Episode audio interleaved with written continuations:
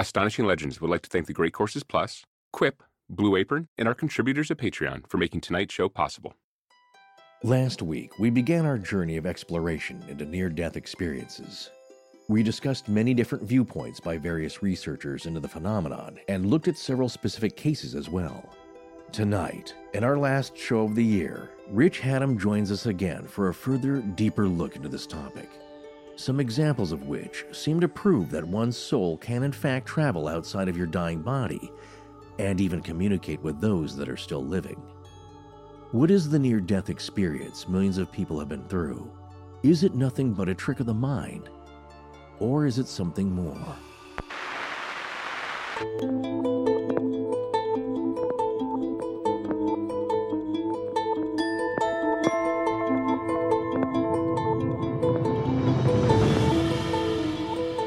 Welcome back to Astonishing Legends. I'm Scott Philbrook, and this is Forrest Burgess. Birth in the physical is death in the spiritual. Death in the physical is the birth in the spiritual. Edgar Cayce. Join us tonight for our final show of 2018 and the last part of our two part series on near death experiences.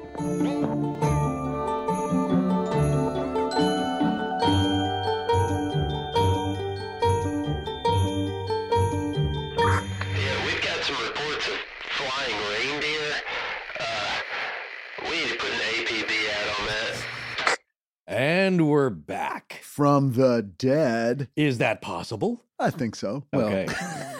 it is. Well, I'll as just we'll show see. myself out. You guys don't even need me. Well, that was we we rehearsed that for weeks. Finally. Yes, uh, Yeah. Rich, I do want to thank you for trudging back here in this unbelievable blizzard here in the San Fernando Valley. Well, the weather outside is frightful. Oh, But I must say Yeah. that being in here in Blanket Fortiana at Christmas time, it is magical, you guys, with the lights. he actually didn't leave. That's the ugly truth. He's been here in the studio for a week. Baby, it's cold outside. Well, it's like they're there's no fault of ours. Song, by the way. Yeah, no, there's uh, no fault of ours. Yeah. But anyway, welcome back, Rich. We're so glad to have you back. Thank you for coming back. We just want to say happy holidays to all of our listeners. 2018 has been such a great year for us, mostly. there were some bad mm. experiences. No, you needed But, the. uh, ba- eh, oh, oh, I deserved oh, it. part two. well, I can say as your friend, I don't know if you deserved it. You Yeah. needed it as your close friend. It Well, helped you. As your close former friend, Forrest thinks you deserved it. Yeah. now that I'm like, it- rattled and carrying Yeah. uh, crystals around in my pocket. But uh, it really has been an amazing year. A lot of exciting things for Astonishing Legends. I'm really looking forward to next year. So much on the horizon. So it's been awesome. And Rich, it's really great to have you back at the end of essentially our fourth year. We're just past four years old here. So it's, it's I know. I'm honored to be among the uh, final shows of the year, and then hopefully next year we uh, I can send you some more books and we can uh, crack a few more Oh, you- open. and we, we uh, got to, you sent us both those amazing gift Yeah, baskets yeah. with like the vertical plane in it, and Oh, like we got to read all that Our stuff. And was- saucers real. don't expect any more this year no, until you read from Yeah. last year. No more presents. well, there was the one book. There was just one chapter that I was like, "Oh my god, we could do a three part on this." It was the guy who's like reincarnated as the doctor, and then like, and he's Yeah, yeah, doing yeah. surgery yes. as the person that had died. We, Oh, I want God. to, I no, want to no, cover we'll, that. We'll talk about okay, him. Okay, yeah, we'll, yeah, we'll get great. to that. And that went on for decades. A guy who every day would become possessed by a dead surgeon and do surgery on people. Unbelievable. He was not a doctor, Yes. nor did he play one on TV. And then friends of the dead doctor would come and talk to him and leave, including the guy's widowed wife, and say, "Oh, that's him. He's Uh, back." yeah. that's right. Yeah, Rich, I got an- Speaking of which, why isn't this a TV show that you're working on? Who said it's not? I see. Ah, all right, it's Deadline reserved. Hollywood. Yeah, very good. Okay. It's exciting to have you back, and we're going to uh, jump back into this near-death experience series. You you've already heard a little bit from us in part one. Now we're gonna in part two we're gonna talk about some of the more unusual cases and a little bit more of the analysis about how they might or might not work. And It's the big argument we're going to get to. That is Yeah. the big argument that you may not care, but guess what? You will at one point because everyone will experience one outcome yes. Of the big argument. Yeah. well, you know, we thought we'd lead off this second part discussion with kind of an idea about death and also the moment of death. One of the things that I remember from reading uh, Dr. Sabom's book, and I'm sure I'm saying his name wrong, but I'm doing it the same way each time, so I only need one email about it. just to be clear. Sabum Yeah. or Sabum? Sabum, Sabum, Sabam? uh, Sabam. Maybe Okay. he'll probably tweet at me, but uh, So one of the first things we thought we'd talk about, though, is a, is a little bit, and, and we got this idea, to be frank, from a, the Great Courses Plus course on this, from Professor Mark Berkson's course at the Great Courses Plus called Death, Dying, and the Afterlife, Lessons from World Cultures. Yeah. Because one of these lectures he had led off with talking about the moment of death. And, you know, you always hear this story about how lobsters are immortal, which they're not. That's apocryphal.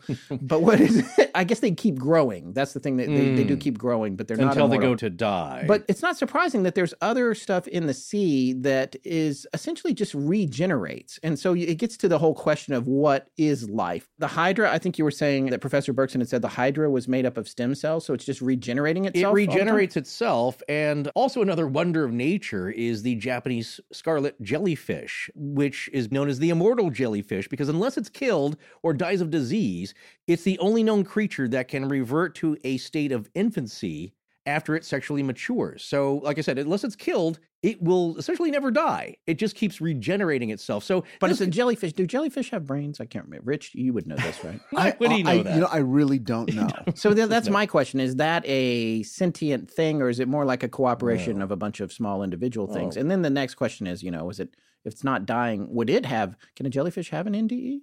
I don't know. Well- Apparently not. It goes back to being a baby.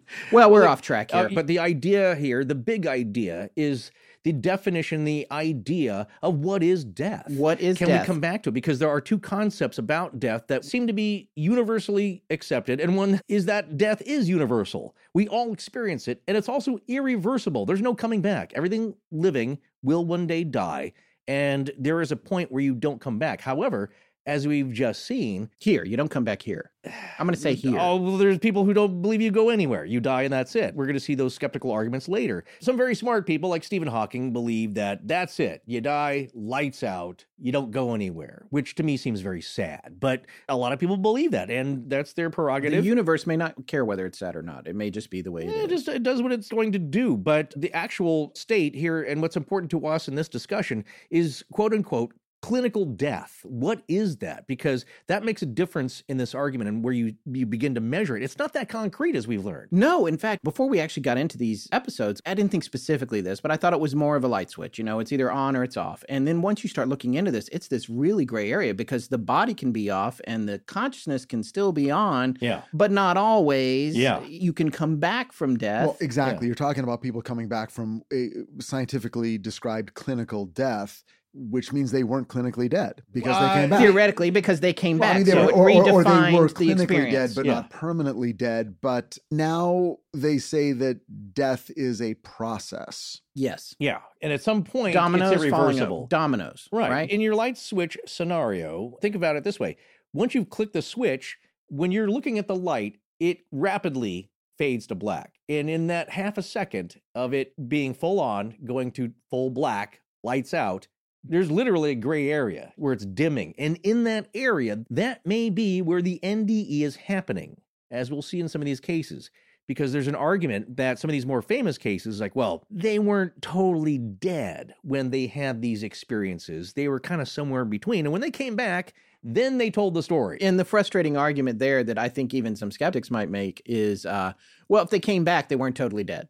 They were Right. never dead. well, that's it. Your heart Right. stopped, your brain activity stopped. Maybe you weren't breathing, but you weren't actually dead. Well, or your measurable brain activity stopped. Right. But maybe there's some activity that we uh, weren't able to measure. Well, here's an interesting case study. It's about Anna Bagenholm, and she was a skier, probably still is. I, I think she's still alive. She was involved in a freak accident, and she was trapped in very, very cold water for about 80 minutes, freezing water. There's a whole article in the Lancet, the British medical journal, about this case because it was so interesting. She was brought back from quote unquote clinical death. Her body temperature had lowered to about 56.7 degrees Fahrenheit or about 13.7 degrees Celsius. It is one of the lowest body temperatures recorded for a person to come back from, to survive. Yes. By the way, she is still alive. Okay, good. Just yeah, for the I'm, record. I'm, kind- was I'm very glad about that. born in Yeah, that's good. 1970. That's cool. Well, as Rich said here, the definition that low, low body temperature kept her from the, in bold letters here, irreversible state of death, where you've now gone past the point of no return, you don't come back. And the extreme cold slowed her metabolism so much so that her tissues required less oxygen to survive. So that plunge into that really cold water really kept her alive. However, when she was brought in to the doctors, she looked dead. To these doctors, I mean, basically just looking at her and feeling her, she was dead. Yeah, Dr. Mads Gilbert, an anesthesiologist and the chief of the hospital's emergency room, he said, quote, she has completely dilated pupils, she is ashen, flaxen white, she's wet, she's ice cold when I touch her skin, and she looks absolutely dead. End Yeah. quote. Well, they revived her by warming her blood up externally through a machine, putting it back in her body. And it was a, a slow process to recovery, but she eventually fully recovered. The only side effect really is that she's got tingling in her hands and feet, I think, to this yeah, she's had some nerve damage. And Dr. Right. Gilbert also said that they hooked an EKG up to her and it showed no signs of life. but she was brought back. But there obviously is deep down, somewhere in there, is an irreversible line. right. Uh, but here's a funny quote. Again, that was in the lecture series. Dr. Jell Coward, he had a pretty interesting comment, and it was, quote, this case really does bring it home to us how cautious one has to be before diagnosing death in people who are cold. There's an old saying that nobody is dead until they are warm and dead. But let's leave my wedding night out of oh, this. oh, Oh, wah, hold wah, on. wah, wah. Oh dear. But the important thing to remember about Dr. Jill Coward is what a cool name they have. I know. Yeah. but this statement here, the story, is about the state and definition of death, or at least even clinical death. It doesn't seem to be all that concrete. The veil to the other side might be fluid, like a curtain in a breeze. The idea, though, is that there is a point where it's irreversible, but uh, that's hard to measure because by our clinical standards, you can get very close to that. Yeah, there could be a flat EEG, no brain activity, but there's been some crazy stories out there where people have defied the odds. Okay, we talked a little bit about this in part one, but now it's time to get a little more in depth on the negative or distressing near death experience, which I frankly didn't even know these existed. Wait, are they the same thing, Rich? The negative and one that's just kind of slightly unpleasant? Well, it sounds the same to me. the stressing? Well, you've got to get into the notion of perspective. Okay. Someone is coming back from an experience and describing it. Now, there are features they are describing which you or I might look at and go, that sounds really scary, but maybe they didn't perceive it that way. Right. If you and I go see a scary movie, you might be a lot more scared than I am. Right. I might go, that wasn't so bad. And you might say, that was the most terrifying experience of my life. Right. Let's- That's an interesting way to describe a movie experience, too. It's like, wow, that was a little distressing or dis- disturbing. And that was totally negative for my life. I did, I did not need well, that. some people experience all of the steps of the typical pleasant near death experience, but for them, it's scary. It's like, Right. well, first I was falling through this dark tunnel toward a bright light and I didn't know what was going to happen next and I was terrified and then suddenly the light became overwhelming and then there were there were dead people and there were weird spirits that I did not recognize Yeah. and I didn't know what was going to happen to me and they're describing all the things other people describe in a positive way but their experience of those things was negative. So that is a kind of distressing NDE. Right. So, in that case, what we're saying analytically is that the NDE is defined by the filter between the experience and the person experiencing it, as opposed to this being organic to the NDE itself. I think we have to say that. Right. I don't think we have a choice. We're hearing from a person about an experience they had. They're going to interpret it. Okay. Now, most people who have had these experiences interpret and communicate them to someone else as extremely positive. So positive they don't even have words to describe how positive it was. But then we have to take it equally seriously when people say, Well, I had a really bad experience. But there's a difference between people describing what might be interpreted as a positive experience in a negative way and people describing what would, to a, majority, still seem like an intensely negative experience. Like, I walked into a room and there was a dude there with a pitchfork and a bifurcated tail. There's no one who's going to be like, oh, that sounds fun. Right. So there's, Well, it doesn't sound difference. fun, but there are people who have those experiences and yet don't describe them as being the worst experience in their lives. And some people have near death experiences and their report back is fairly neutral. right. These things happened, but I didn't feel euphoria. I didn't feel bathed in love. Some events happened, and uh, then I woke up. Okay. I always go back to let's really listen to the witnesses. Let's listen to what people say occurred in their lives and try to get a sense of what they're trying to communicate. There is a part of it, though, it's the ineffability of it, right? Yep. That we can say there is no way to communicate what happened effectively. So you come back and you're just kind of fumbling to Right. describe the experience. Right. And there's often a level of frustration that people report because they're like, they want to convey the experience accurately. And they will often, often say, there are no words. And sometimes it's very specific. They will say, I woke up, I felt great, bathed in love. I was in a meadow, and there were flowers that were colors that don't exist on earth.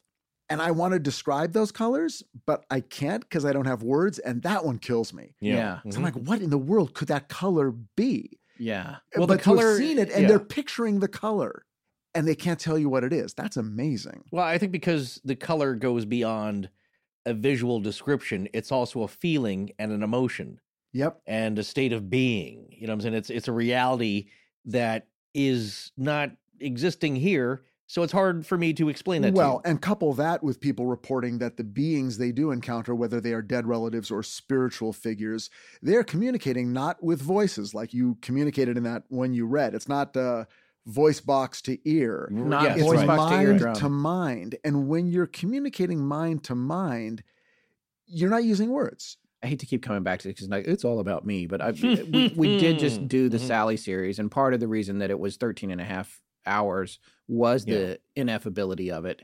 But what I could say is, you know, we could play the EVP for everybody, but I still, in all the time that we spent on that series, don't feel that I was ever able to accurately describe how I felt when I first heard it and how the house felt to me when I first heard it. And I don't think I'll ever be able to describe that to anyone. Yeah, it- But I tried right. because that was not an, NDE by any, but I can relate to people in this position. Right. Yeah, Try, trying desperately saying. to Yes. communicate an experience that is not Yes, you just physical. can't communicate it exactly. That portion of it I couldn't communicate. There was part of the communication that I received that had nothing to do with the EVP, and I Well- well, can't that's explain frankly, that. just yeah. think about it, trying to describe a meal you had to somebody. yeah, And it's like, well, it was really, really delicious. It was awesome. It was amazing. Yes. Sometimes it's hard to find words when the emotion takes over. right. Here's my analogy to the Sallie House story, and, and it- some people have teased us, and we got a few complaints. Like I had to sit through all of that just to get to a hyped up piece of audio that lasted two minutes. The whole context, the whole story is not about that piece of audio. That piece of audio is a catalyst. It's a trigger to some, to some it's nothing. It's something different to everyone that heard it. There are some commonalities in some categories, but so many people reacted to it differently. But again, with Scott's story, that's just one small piece because it is 13 and a half hours of an experience that we're trying to describe. It's a journey, much like the NDE is a small experience within a person's life that is where you have to take the whole context. What were your experiences like growing up? Like Atwater says, is it tailored to you? And you experience and take from it, whatever the survey questions were, you take from it what you needed to. And that's the purpose of our story. So it's like people saying, like, well, they're trying to analyze the experience itself. But to the person who experiences it, it is a small part of a context within a whole life story.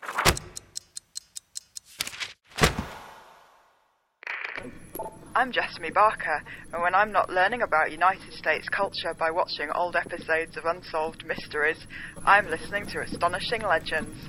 Now let's get back to the show.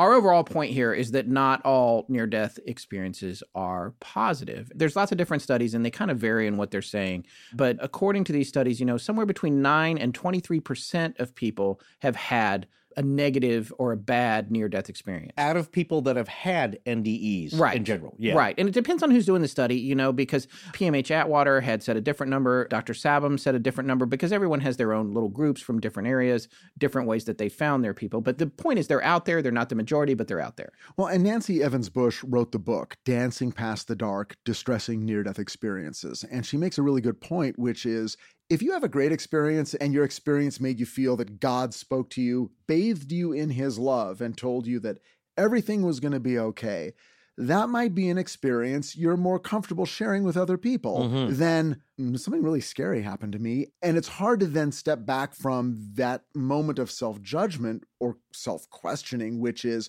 why did I have the bad one? Right. It's kind of like Charlie Brown. Everyone else got a Snickers bar. Why did I get a rock? well, there's Yeah. Rich. Part of that is the embarrassment of telling other people you got a rock. because Right. Dr. Bruce Greyson and Nancy Evans Bush categorized these experiences, these negative ones, into three different types. And if you have one of these, to your point, and you tell people, it's like, geez, what kind of a jerk are you? Like, you know what I'm saying? right. There's, there's mean, judgment to that. It's like, Somebody like Forrest is going to judge you. why is he going to hell? Uh, yeah. But there are three types that they categorized here the prototypical NDE, and that is like the dark tunnel with the light, the bright light at the end. However, in this case, the joke goes, that light might be a train coming towards you. Right. It's- like like we were talking about. Yeah. Yeah. it's got all the elements, but they're experienced in a negative way. What you're feeling coming towards you or you going towards it is not good for you. It's not something you want. And again, that's that visceral feeling that's hard to describe, but it's not good. The second one is a sense of non existence, or this is interesting, the eternal void. So maybe you're experiencing what a lot of people believe, especially those of the atheist bent, is that there is nothing after death. You die and that's lights out. However, in this case, you're experiencing that lights out for eternity. And that's got to be awful. That's terrible. You're aware of the nothingness, the void, this state of non existence forever. And the third one is the classical hell imagery. And that's the one that everybody pictures with, as Scott said, the, the devil poking you with a pitchfork. There's demons tormenting you. You're in forever agonizing pain for all eternity. So let's talk about Nancy's experience. And I'm paraphrasing from what I've read in the book. I would say that she had a category two, a, a sense of non existence or eternal void. So here's the story she tells. And again, I'm relating it to you in my Yeah. own words. This was an experience she had during childbirth. And it seems there was some blood loss, and that's what triggered this near death experience. But in her experience, she traveled up out of her body through the ceiling of the hospital and then into the air, could see the whole city, went higher and higher, almost like you're on a rocket and you're going into outer space, and the world sort of uh, recedes. The great glass you. elevator. Yeah. And you're just flying out into space. And now she's experiencing space. And at this point, things are kind of okay. But she keeps going and keeps going. And it feels like she's going further and further and further and further out into the void of space. Then these things start to appear, these circles.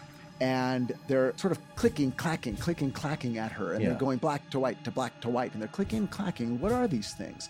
And they get closer. And as they get closer, she perceives that they have intelligence and they have consciousness. And they begin communicating with her. And they begin telling her that she was never alive, that her entire existence was a joke that was played on her, that not only did she never really exist, no one she ever knew existed, and her life did not exist. And she found herself arguing back with these clicking, clacking, white to black to black to white circles that were taunting and mocking her. And she was saying, But I know details of the lives of my friends and loved ones. And they're like, No, that was all fake too. That's all part of the joke. And now you will exist as nothing for eternity. And then they receded, and she was in this place of contemplating that nothingness and non existence for quite some time before she came back into her body. And she eventually recovered, and it was a successful childbirth. But she felt totally hopeless and desolate and distressed. And she also felt that she couldn't talk about this because mm. If that's what happens when you die, nobody wants to hear this story. right. This right. ain't going to get you on the Phil Donahue show. Right. Although oddly, there were people on the Phil Donahue were- show sure there who were. did share negative uh, near-death experiences, but still. So she wrestled with it, and I can't imagine something more lonely and terrible than having this. What you feel is cosmic knowledge that is so not good, and you can't talk to anyone about it. Right. And you've got to raise your kids. She had another child, and you can't really tell your. Nobody wants to hear it. Yeah. People who have good near death experiences worry about communicating it because they think they'll be called crazy or their experiences will be somehow laughed off. In her case, it was even worse. Now, what's interesting is that she goes on to say that it was years later she went to visit a friend and they were chatting and uh, she saw some books on their table. And one of them was a book by Jung and it had the yin yang symbol. So it's a circle with the two teardrops that interlock Mhm. Yeah. and she lost it. She's like, oh my God. She's thinking to herself, those are the things that I saw.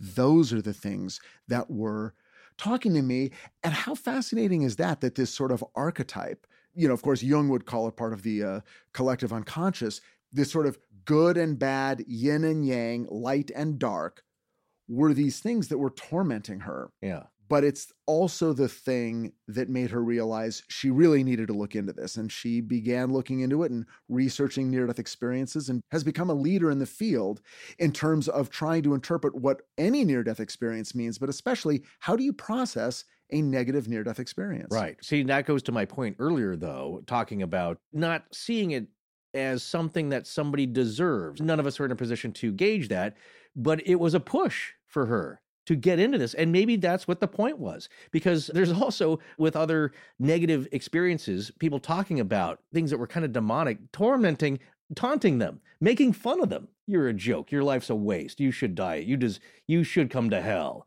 and we're going to rip you apart. And having those kinds of number three, the classical experience, but having that kind of tormenting but taunting, like Yeah. these things were taunting her. It's like your life's a joke. But sort of in a secular way. I mean, Yeah, these, these were not presenting themselves as little red devils with pitchforks. No, but it's something that maybe was more adaptable to her. That she was able to, you know, what I'm saying like it is more digestible intellectually for her, in a, maybe in a way. I would say that if anything good came out of her particular near death experience, it was her stepping forward and saying, You're not alone if you had one of these. Right. Because I'll talk about mine and maybe you can talk about yours. And because look, we don't know what these things are. We don't know if they truly are visions of the next life. And we also don't know if any of these things are an arrival and a final destination. Because as we've talked about, there are people whose near death experience has started out negative and then has evolved into a positive experience. I don't think anyone having an experience like this has to immediately arrive at a conclusion that says, I'm a terrible person. The afterlife is filled with torment and despair, and that's all we have to look forward to for eternity once we die. Yeah. Well, that's another interesting point about your attitude kind of going in, or I guess your outlook on life before and after, because Bruce Greyson finds in his work, interesting quote here surrender to the process of dying seemed to permit deeper, effective, and transcendent aspects of NDEs. And our point earlier talking about this importance to a state or attitude of non clinging to Right. your life, all the things you thought were important in life is that this is just a play. You're going through this right now. You're meant to learn something from it, but don't cling to it. It's not everything. There's a big whole uh, eternity out there. And the more that you are yielding to this change of all things, including death, sometimes that affects the NDE itself or the type of experience you have and the life you have after that. What's interesting about this to me is that I just read this book by Michael Pollan called How to Change Your Mind, and it's about psychedelic drugs and how they're kind of reemerging from decades of exile and are finding a place in therapy for people with terminal illnesses, people with addiction issues, depression issues, various mental health issues. And in discussing an LSD experience, when people are going through them with a guide who's there sort of coaching them through it and then giving them a certain amount and creating an environment that will hopefully not be alarming and distressing, one of the things they say is you may very well encounter something scary, some insect guy or some weird monster or something Yeah, in your. LSD experience. And they go, don't freak out, don't run away, turn toward that thing Mm. and say, why are you here and what do you have to teach me? And what is your gift to me? And if you do that, that thing often then sort of melts away and transforms into something else. And you go into the next chapter of your LSD experience.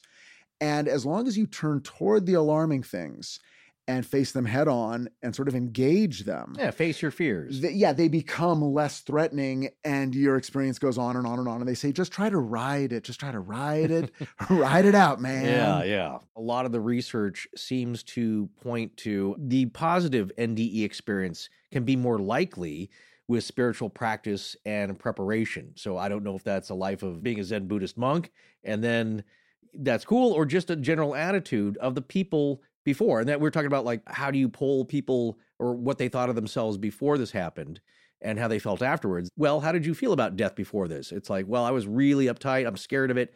And like you said, then I was actually dying and I was so freaked out. I was running from it, denying it, and it didn't turn out great. The research does seem to show that your attitude before about life in general and dying and any spirituality you may or may not have seems to affect maybe the positivity or negativity of the NDE. Sometimes. Sometimes, I, I yeah. mean, you know, there are many, many people with no preconceived notions of an afterlife, either good or bad. And yeah, and they many, still have a great one. Well, then Yeah. there and there's many atheists who are like, Right. look, before my near death experience, I absolutely believed that there was nothing, or I did not believe there was anything Yeah, after right, death. Right, My viewpoint was strictly materialist. right. And now I've had this experience, and in many cases, it has changed them and made them feel that, well, maybe that was a, a premature uh, Right. evaluation of exactly what is next, and uh, I'll be a bit more open minded. I think that's the best outcome is that let's not make any final decisions yet when you don't have all the uh, elements to the story here. The joke I always make to my atheist friends is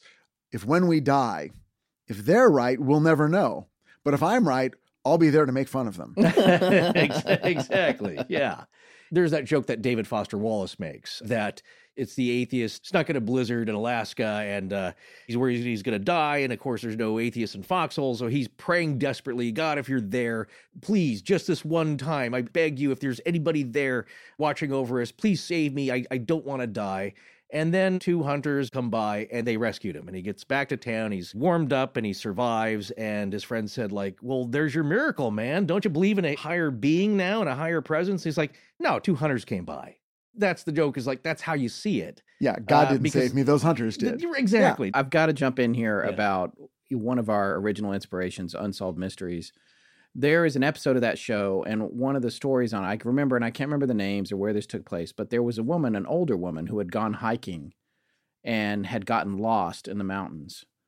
And she was lost in the mountains, and she was in real danger of possibly freezing to death overnight. It was late; she'd been out forever and there was a rancher or a cowboy essentially who had the horse the cowboy hat and all of that and knew the land and he saw a thing on her, about her on the news and he said i know where she is that was it he just had that feeling wow. and he got on his Yeah. horse and he rode up into the mountains into the middle of nowhere and rode right up to her and rescued her no idea how he knew that That happens all the time. That was one of our Christmas miracle stories. That couple that I think they got a flat tire. They pulled over by the side of the road. yeah They find the baby in a hat box. yeah It wasn't right next to the car. It was like she just felt like I'm going to go walk around. yes I'm going to walk up the road a little bit, and then she hears some murmuring from the box. And uh, by the side of the road, it's a miracle I'm sorry, I just got to chill What? sorry i just i was The we, baby we talked the- yeah she died yesterday Oh, Yeah, what? I just looked her up Oh, because I remember we talked about her. God, Who? My hair is standing up. uh, Hatbox Baby, Sharon Elliott, Oh. who spent years trying to solve the old Arizona mystery as to who left her there, died at 86. I found the news story. I was like, I wonder if she's still alive. And it came up while you were talking, and it said one day old. I look, at she passed away yesterday. oh, Well, she was 86. She was 86, and she got uh, 86 years she shouldn't have. Well, yeah, lucky to be alive, really. yeah, Uh, yeah. very fortunate. But did uh, quite an, an extraordinary life. I I'm sorry, she died Saturday. The story came out yesterday. But yeah, there you go. Anyway, Wow. God, that was weird. That's yeah, she uh, never figured out who her parents were. the biological parents. Yeah. but she found her miracle. It's just Yeah. interesting to me how you were talking to you know, Well, it's a it's a joke. David Foster Wallace, Yeah. a joke, you know. And, and no, the there's guy, a, uh, just some guy saw it on the news, and he just got a sense like, I think I know where she is, and she was in a parking garage, and he, you know, Oh, yeah. it was for like a like a whole day. People were searching all over that area, and he found her. You know, so that happens quite a bit more often than you would think. So the next thing that we were going to talk about was something again. I really went into this green. I had Mm. never heard of until Rich brought this up when we had dinner the other night uh, at our pre-pro meeting, which is mostly Right. where we drank and spent three hours not having Talking the about- twenty-minute conversation we needed to have. What exactly is the fear-death experience? The fear death experience is when the body is not in any sort of mortal danger at all, and yet a person has a near death experience. So, when might this happen? This is the kind of story people tell when they say, I was driving down the road, the road curved, there was a patch of ice, my car started to slide off the road, it was spinning around. Then they describe what sounds like a near death experience. so there is some danger there. but they're not. Let me finish. Yeah. Then, after their near death experience, they find themselves just on the side of the road. They're Okay. still in their car. Their head Okay, hasn't hit anything. So, in other words, they weren't in the, the middle of cardiac arrest. Okay. Right, they right, just, they thought they were going to die. They suddenly Ah. have an experience that maybe a, just a, a split second where they go through the tunnel, the life review, they see a dead relative, they communicate with a spirit figure, and then they're right back. But no actual physical mortal danger. And I bring that up because it kind of speaks in a weird way against many of the skeptics' arguments. This is not a dying brain. This Right. is not something Oh, physiologically Yeah, yeah, that's a good point. caused by a lack of oxygen. It's a momentary, intense fear of death. Now, here are two theories. One, you have a soul, you have a consciousness that can separate from your body. In that moment, you think you're going to die. And so you go into that process where your soul, for want of a better word right now, it's not a very secular term, but I'm using it for ease of storytelling Right. your soul disattaches from your body, thinking it's going to die. Mm, But then it doesn't, and so it comes back. right. And in the moment it separates, it begins the dying process and it starts experiencing the things it would experience. Now, if you really want to go down that road and say this was a true mystical experience, it might be that you were about to die, and in another timeline, your car would have flipped over, exploded, and you'd be dead. That's what I was going to say. Right, you knew where I was right. going. And Oh, then I I have totally another knew. one on that. Okay. Is that Forrest was talking at one point about this idea that your consciousness is outside, or there's this part of you that exists outside your body. That is the and there's astral this- self. Right. And there's a thread coming The down. silver into the cord. So then it's Yeah. like the astral self is like, oh crap, this guy's a goner. right. Right? We're pulling out. Pull out. Get out. Get out. Get out. Well, Ejector seat. yeah. Well, you and then can- it's like, yeah. oh wait, wait, it's okay, it's okay. We're going back in. Well, We're you- can't sever the cord because that, to some spiritualists and people who study this uh, with a spiritual bent, that is the irreversible part of that. That's the point of no return once the cord is cut. So, what it sounds like to me is that Robert Monroe and the Monroe Institute, what they teach is that you can induce yourself a OBE, which is connected to the NDE, as we talked about in part one, the out of body experience, which is not near death. That's a willfully initiated state of being that seems to be outside of yourself. But when you talk about the, I don't know if you want to talk about this now, but it's the astral self that resides. The materialists and the skeptics would say this is the woo woo part of it, but your higher self exists oh. outside of your body and is kind of like the captain of the ship, whereas you, your conscious, everyday gray matter self in your body, you're the pilot. You're the guy steering the wheel, and not always well. You know, the astral self says, like, hey, you know what? There's rocks coming. You crash into them every time. Don't do that. It's like, and the you pilot's like, hey, those rocks look cool. I'm going to steer it this way. So it's that struggle to guide yourself in the right path, but you don't always do it. So, you know, there is a higher soul self that uh, looks over you. And that's also a Buddhist thing. That's what we were talking about before. And this is in the movie, What the Bleep Do We Know? When they talk about having a recurring pattern of negative behavior, whatever it is. You overeat, Your brain gets uh, addicted you to get the- you get yeah. yes you get addicted to the feeling and you do it over and over again you are addicted in this pattern and one way to break that is to imagine yourself looking down on yourself like an obe observing this bad behavior and that snaps the chain the negative cycle of this recurring I tried neg- that with negative the whiskey we're having tonight, and I'm still drinking the whiskey we're having. Tonight. well that, that's fine I'm outside your body looking at you, Yeah. and I am definitely saying you should not be drinking Well, that whiskey yes. anymore. See, the astral captain of Scott's soul ship is saying, like, dude, just not the whole bottle. One or two glasses is fine. We're, we can Well, handle that. Yeah. You know, it's funny because I it brings me back to this uh, LSD discussion Yeah. when some people on LSD sort of uh, experience the disillusion of their ego, Right. and then they experience what is commonly reported as a, a feeling of connectivity. We're all part of one universal thing. I'm connected to everything and everyone. We are all connected. I'm not an individual because the ego drops away. And when that person emerges from the LSD experience, they do have a different perspective. And this is where it's sometimes used for treatment of addiction. Often people come back and they're like, you know, smoking just doesn't seem that important anymore. Yeah. And the, you know, You've smoking is tough, but physiologically, Right. you're chemically addicted to nicotine, and it can be very, very difficult to break that addiction. Sure. And these people have one experience on LSD, and they come back and go, you know what? I got a different view of what the world is and what reality is, and um, smoking it just doesn't seem that important. It anymore. sounds a lot like the outcome of hypnosis in some cases. I'm only just now thinking of it. It, it can be, like- but uh, people are doing that. Ayahuasca is now the, the new craze of as far as like hitting your reset button. You know, it's Okay. emotionally. What is or- that?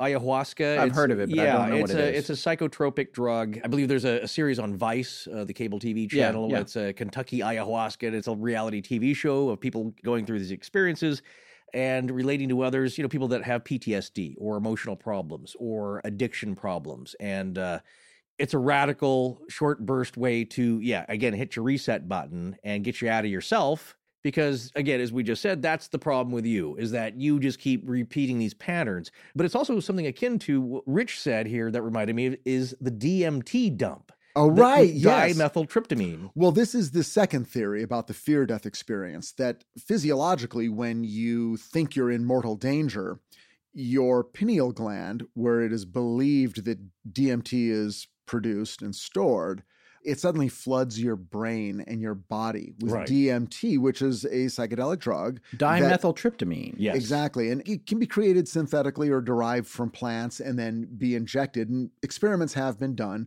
Rick Strassman wrote a book called DMT, the Spirit Molecule, Mhm. where he talks about the experiments that he conducted and what his patients went through. But anyway, the theory is that there's this DMT dump that just your body is flooded with, it, like adrenaline. Yeah. Okay. right. And because it is a psychedelic drug like LSD, it creates the near death experience. Yeah. And this has become a very popular notion and a very popular explanation for the near death experience.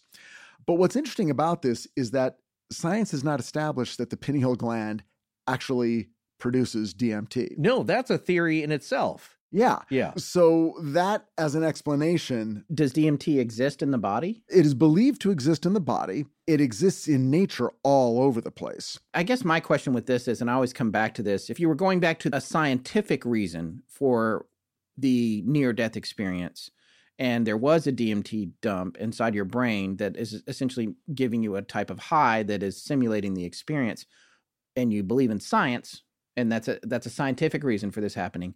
What is the evolutionary reason that your mind would have developed to do that? There's a couple of theories on that. What are they? One is it just happens. The second just because. is- That's the just Right. because. The Yeah. second is that DMT is this strange substance that actually facilitates the soul's journey from the physical body into the next world. Mhm. And so, So- that DMT dump, that flooding of the brain, is to disengage your consciousness from your physical brain. And that's the WD 40. Yeah, well, before they That- yank the thing out of your head in the that loo- Matrix. Yeah, right? that loosens up the, Yeah. the soul, the consciousness, Right. and allows it to move physically. Because if this stuff really does happen, if consciousness can separate from the human body and move on, eh, th- there is a future in which even our physical science might be able to confirm that. Science can confirm a lot of invisible things that actually do exist, radio waves. And uh, Mhm. so the idea being that the soul or consciousness may need a physical means to separate from the body and go on to its next thing that one day may be measurable.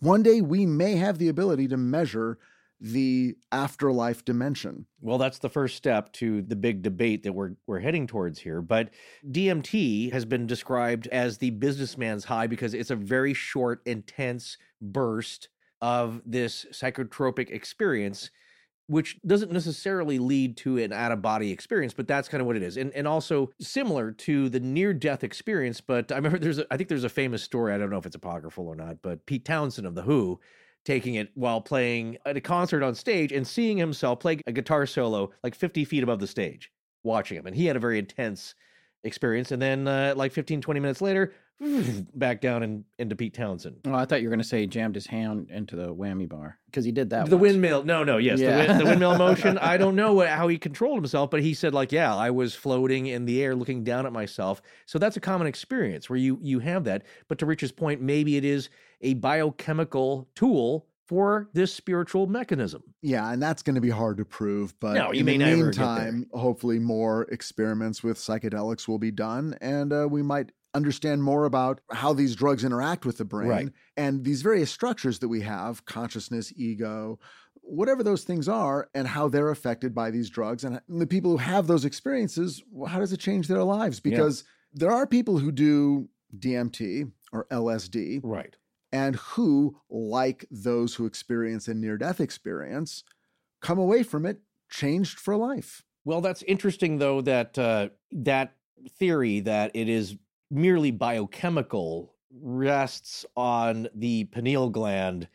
The chemical is coming from there, but we don't totally know that. But here's a little thing that uh, is totally spurious, but I thought was a fun anecdote that I've heard of before.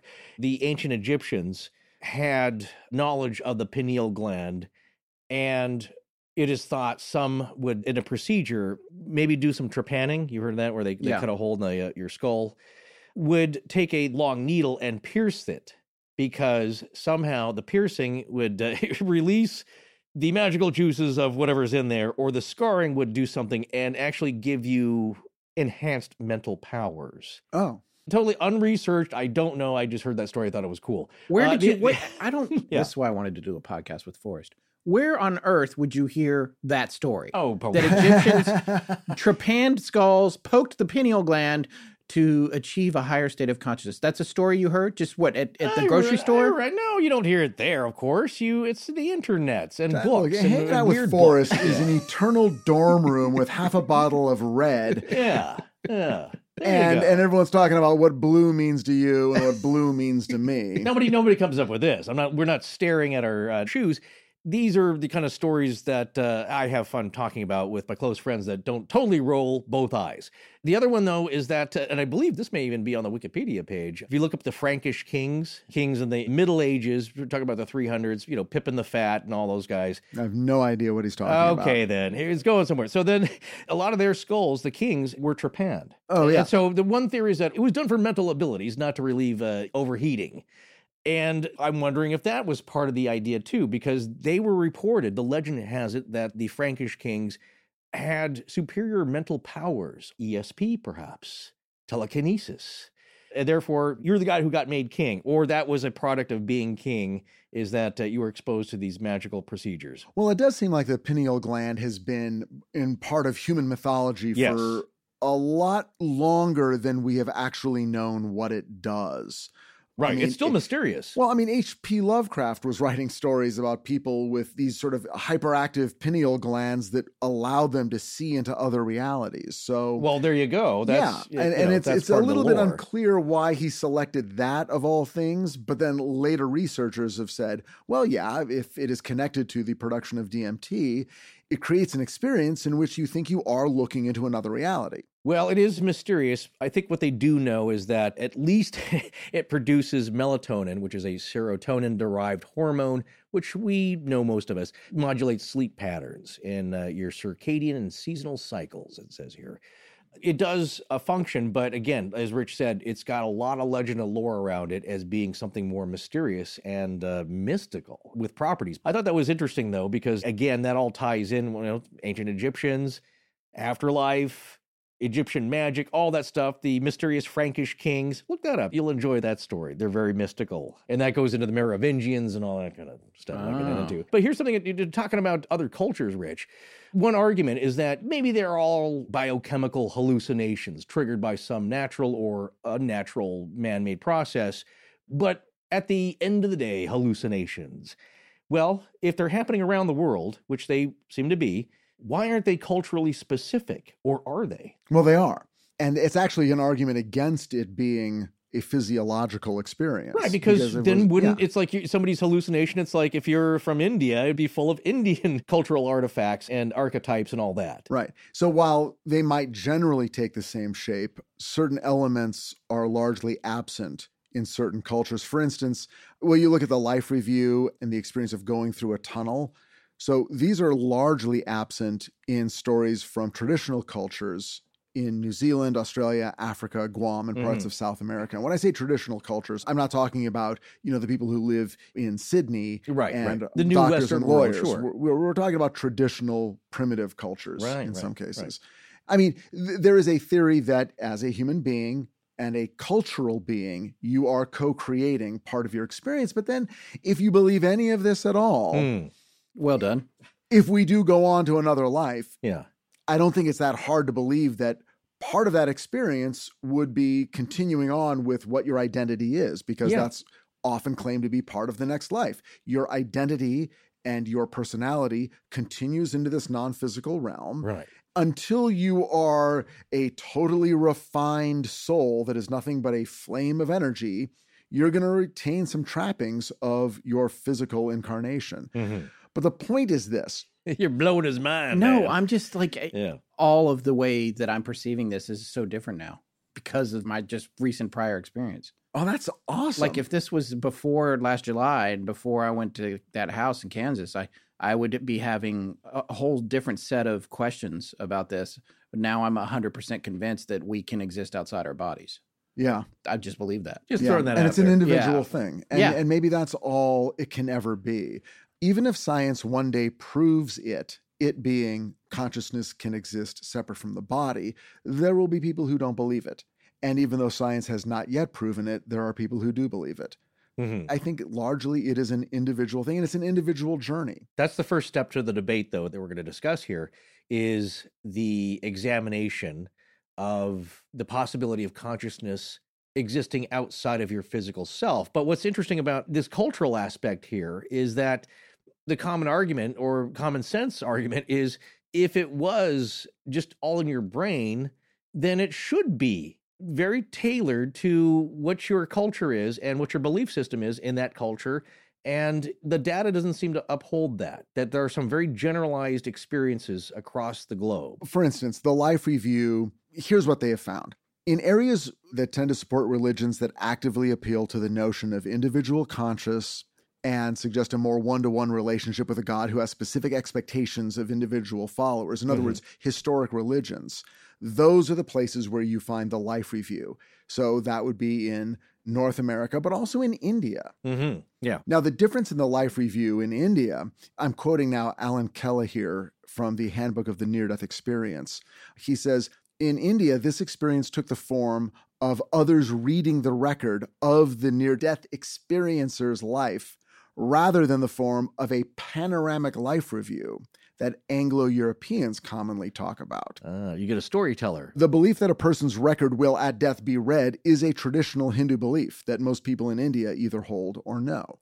So, to a certain degree, Yeah. what you believe or what surrounds you in your culture will shade or sort of shape your interpretation of the near death experience that you have. The type of presentation, let's say, Yeah. that you get See, uh, I- the, the, the NDE. I think this transcends the near death experience. I think this is the framework for every kind of experience you have that is outside the physical world. I think it affects how you interact with a haunting. I think it affects how you interact with a UFO. I think it affects how you interact with possibly even cryptids, although I'm less sure about that. right. And I think that I'm getting this sense based on the experience of our show and personal experience and all this stuff that it seems like a lot of these things are all being tailored to the recipient. And I'm being very specific there, not just because it's in the recipient's head, it does seem like it's a specially made package for whoever is experiencing it. That does Well- go back a little bit to Atwater's thing. Well, To- I, to a I- degree. I, I tend to fall back on co creation. The person's bringing something to an experience that is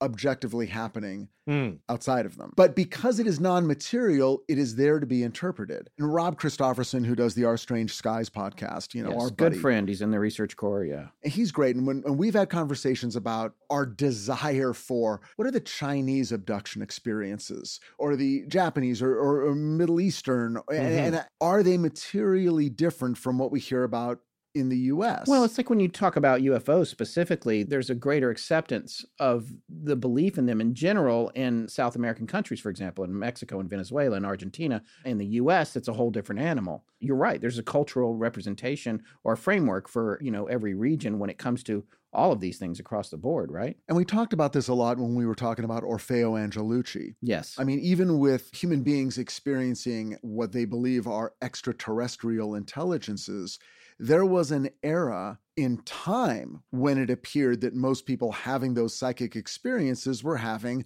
positive experiences. And then a few decades later, as sort of represented by Whitley Strieber, you start having the dark alien abduction experiences, which are analogous to the distressing near death experiences. So, what are the meaning of these two experiences that seem to be the same kind of thing, but are experienced differently by different people or even in different eras. Again, we haven't scratched the surface.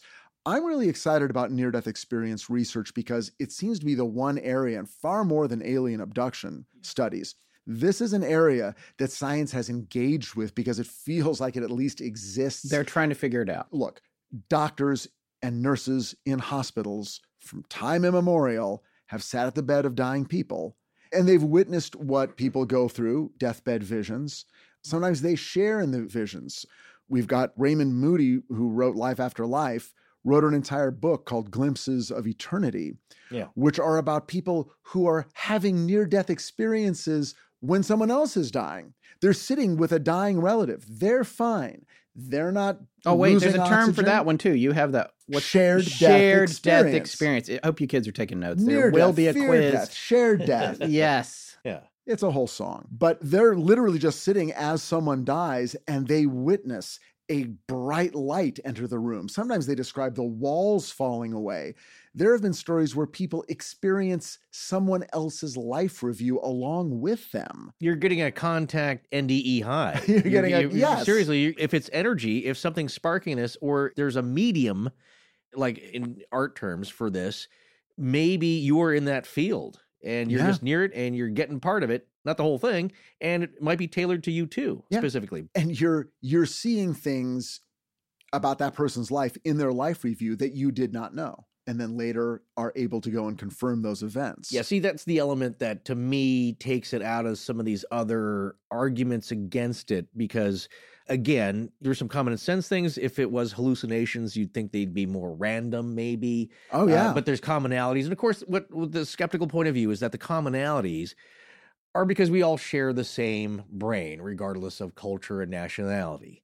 So the reason that there are any kind of patterns to this or these flukes that happen is because the human brain across all manner of people is exactly the same. So it does the same thing. Speaking of the shared death experience, by the way, there is one NDE story. This isn't really an NDE. It falls more into the category of shared death, I guess, Rich. Which From we- beyond the grave. right. Yeah, from beyond the grave. This is an amazing story, and I feel very fortunate that we're being allowed to share it. And you're going to find out why when I read it. This actually comes from one of our listeners, and he and I have interacted a fair amount on Twitter.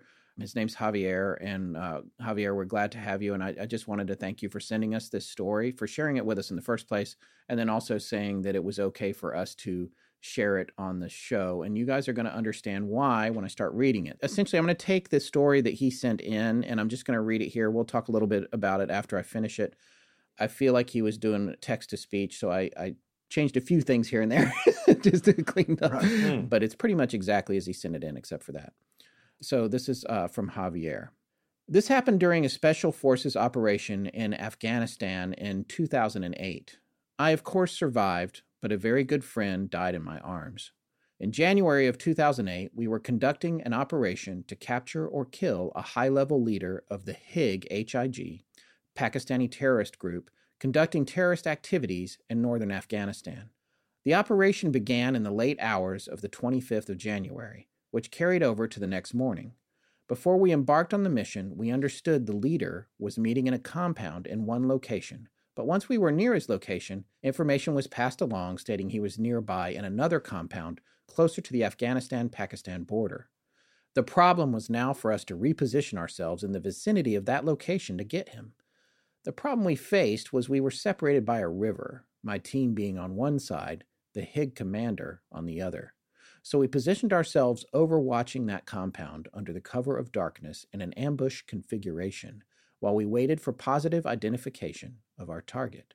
Because of the rules of engagement, we could interdict the enemy combatants if they were in possession of weapons, which in the dark we could see by a number of classified methods. There came a point when we were able to positively identify our target along with other enemy combatants leaving the compound with weapons.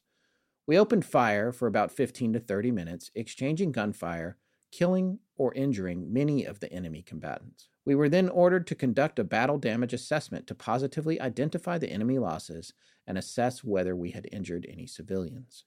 There came a point where we crossed over the river to the location where we had last seen the enemy.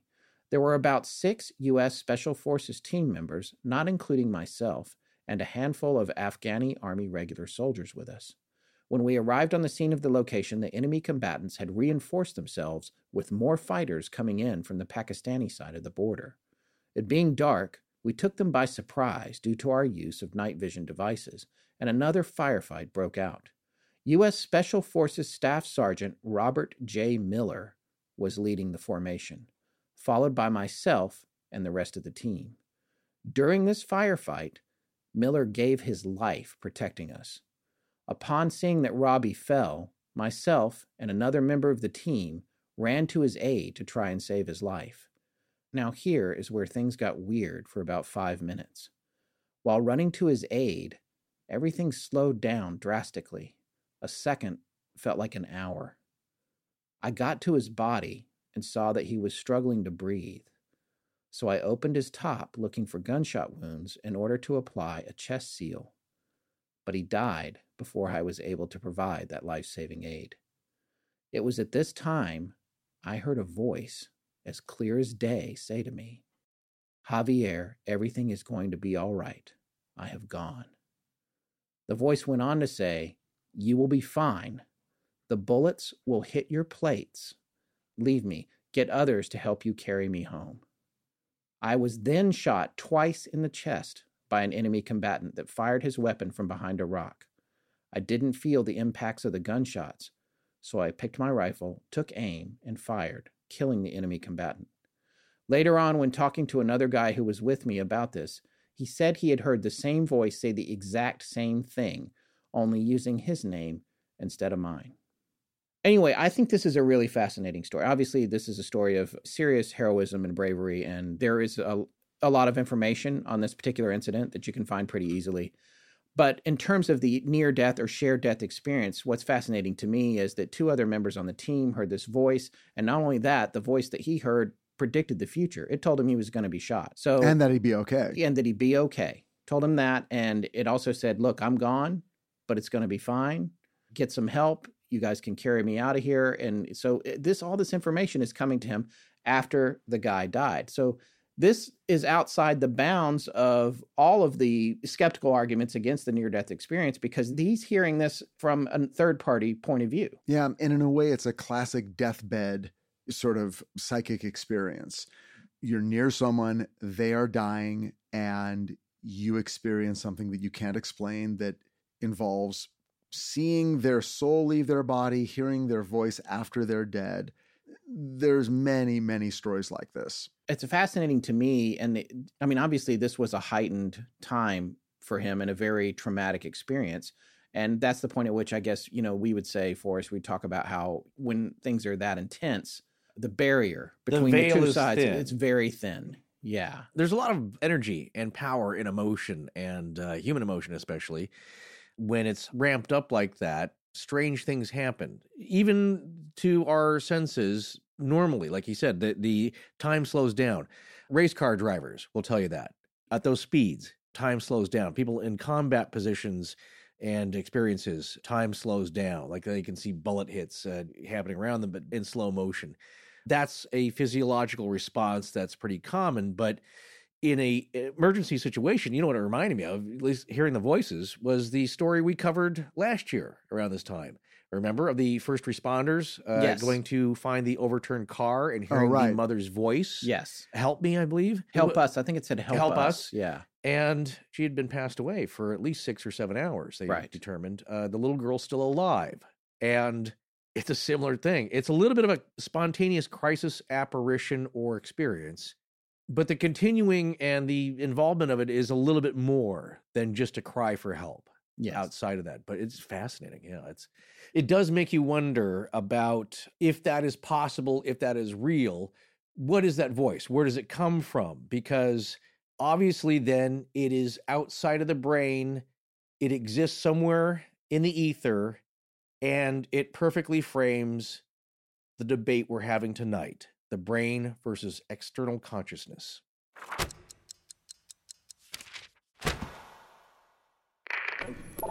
This is Christopher Vigneault. Thank you for listening to Astonishing Legends. Let's get back to the show.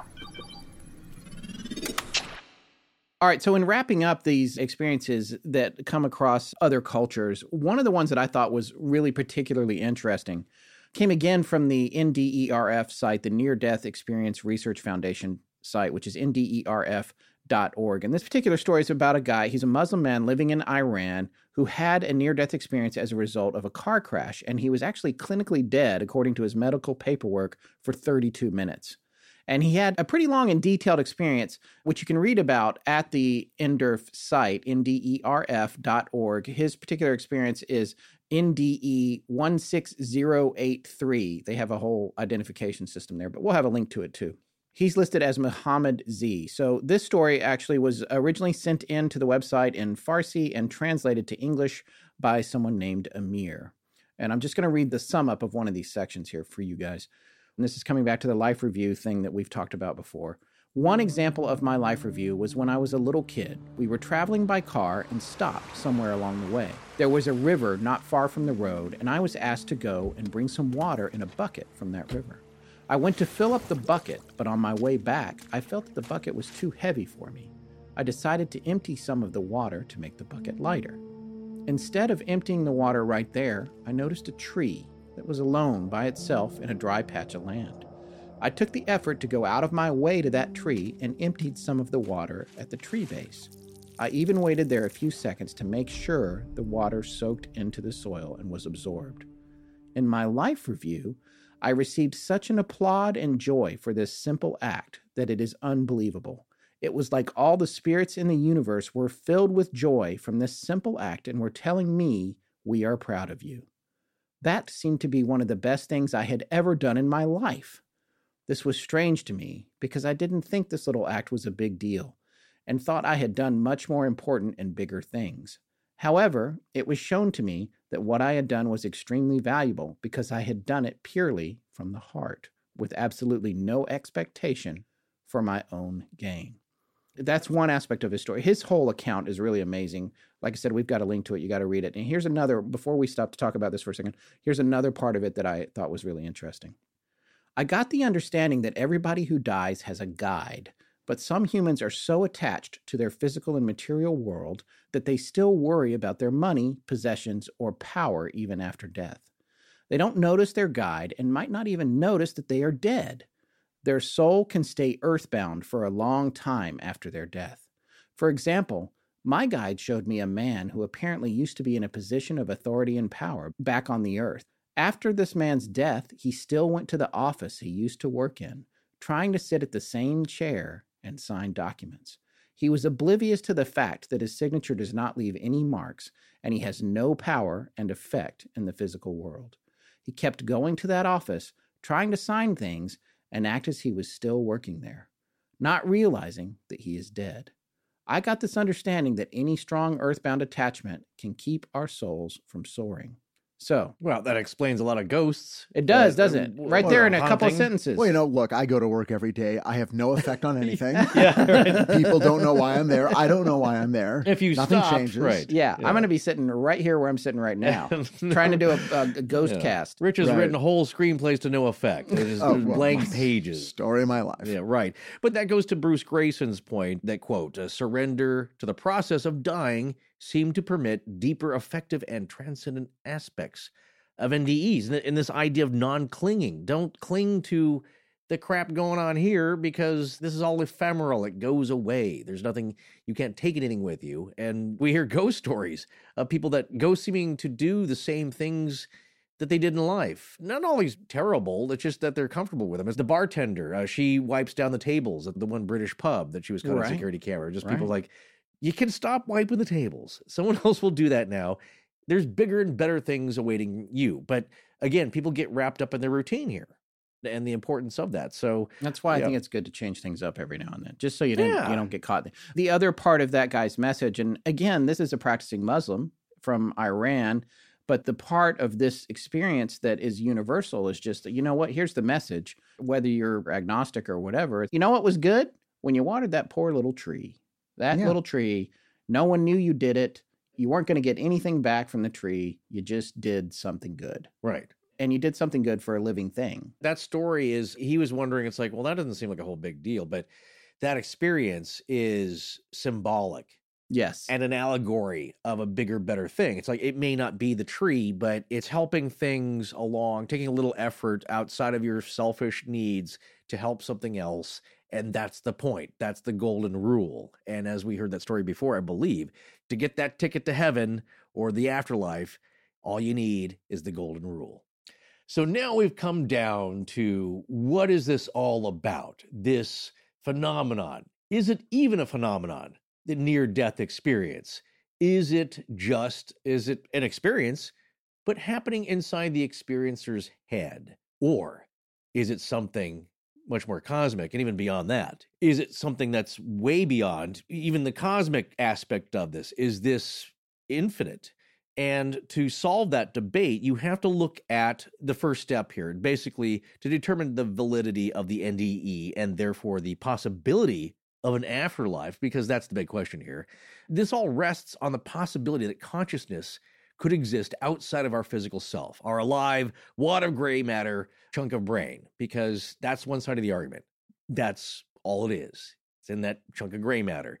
The other argument is the first step is that no, that's not where we really are, the big we, somewhere outside of that. And as Professor Berkson says, you know, if that could be proven that people are having conscious experiences when their bodies and brains are physiologically incapable of having experiences, it would establish that consciousness is not entirely dependent on the brain. So that's the crux of the argument here. And so, in outlining this skeptical researcher's argument, what they would call the mind, it's an emergent property or activity of the brain. So things like seeing and hearing, you know, when we're not, our brains aren't functioning, that would show that consciousness can exist independently of the brain. That's the NDE, is that you're seeing, you're hearing things, you're experiencing things when your brain isn't supposed to be. That makes it possible that consciousness exists outside of the brain. So that's where we are in the argument. And there's there are some uh, notable skeptical researchers and they would argue that it's basically just a fully naturalistic process. It can be all explained, this phenomenon, and it's reduced basically to biological and chemical processes. So, this is just what happens in the dying brain. And one of the most notable NDE skeptics is British psychologist Susan Blackmore. There's a great quote from her, I think, because again, I love the tone of some of these quotes we're going to hear. Quote, NDEs are products of a brain and the universe of which it is a part for there is nothing else. So she's pretty sure of herself. I disagree. well, that's the explain yourself, Oh, sir. I just want to quickly, while I'm pouring you guys some more eggnog here, you know, I just wanted to mm. quickly point out that the snow has turned to sleet. You can hear it can you? on the roof. It's a Christmas miracle in It's a- Southern California it that really- water's coming out of the sky. Rich, I don't know if you're going to be able to yeah. drive home. what, because of the booze or the rain? Or both? little maybe both. It's eggnog, Rich. It's Yeah, eggnog. right? Eggnog with booze in it. Brandy and real eggs. Anyway, the argument though is that there's a lot of scientists who would say that it's a dying brain process releasing endorphins, the natural painkillers that our bodies do when we're under duress. You know, it's producing the state of well-being, and that's all it is. You're getting a lovely message from inside your own brain playing a tape. Well, these are interesting theories and theories that should be heard. But I think even if Susan Blackmore is honest with herself, she knows that even the best of these theories don't begin to explain even the majority of near death experiences. mhm. Not everyone is uh, experiencing a physically dying brain when they have a near death experience. yeah, to our point with a lot of this stuff, and again, our favorite hot button issues or or points or bullet points, taking one explanation or strange and interesting phenomenon to explain the entire phenomenon, like uh, infrasound. The electrical stimulation of the temporal parietal junction to produce a gray blob out of the corner of your eye, or there's or the sense of there being some other presence that might be you. We talked about that in the Shadow People episode. Something above you, behind you, underneath you, depending on where they stimulate that. That's one small thing. And certainly that's maybe 1.0001% of all the stories we've heard. Yeah. Anybody reporting, like, I felt there was a, a mass or myself, something behind me, but there's no context to that. All these stories have a story context. And yes, they're anecdotal, but it's like with uh, Susan Blackmore arguing that it's because the brain is deprived of oxygen. And so you have an abnormal firing of neurons occurring in the areas of the brain responsible for vision. And that's where you get the bright white light surrounded by darkness. and the tunnel effect. So that's her explanation. It's like it's a lack of oxygen. Eh, Here's an interesting study. Kevin Nelson, who's a neurologist, and he wrote the book A Spiritual Doorway in the Brain, a neurologist's search for the God experience. Basically, his findings are that the tunnel effect is caused by, quote, constriction of the visual fields due to compromised blood pressure in the eyes, and the bright light represents a flow of visual excitation from the brain stem through visual relay stations to the visual cortex. So, in other words, uh, basically, the decreased blood flow to the eyes is reducing that field of vision, creating a darkness tunnel effect, coming down to a, a bright point, And that is what you're seeing when you get the tunnel effect. That's only one part, though, of the. NDE. Well, not only that, but people in India don't have the tunnel experience. right. And, and what's fun about this is that when Susan Blackmore herself was interviewing these people, she was trying to find cases of the tunnel sensation in Indian NDEs. But on closer inspection, all three respondents she found who claimed the tunnel experience actually didn't have a tunnel experience. They had a sensation of darkness. And one respondent agreed that her experience of darkness was tunnel like only after accepting a leading suggestion from Blackmore. Oh. The- Blackmore the- was yeah. doing the best she could Right. to frame her questions in a leading way to support her belief system. Now, like- this is the accusation they have leveled at the people who hypnotize the alien abductees.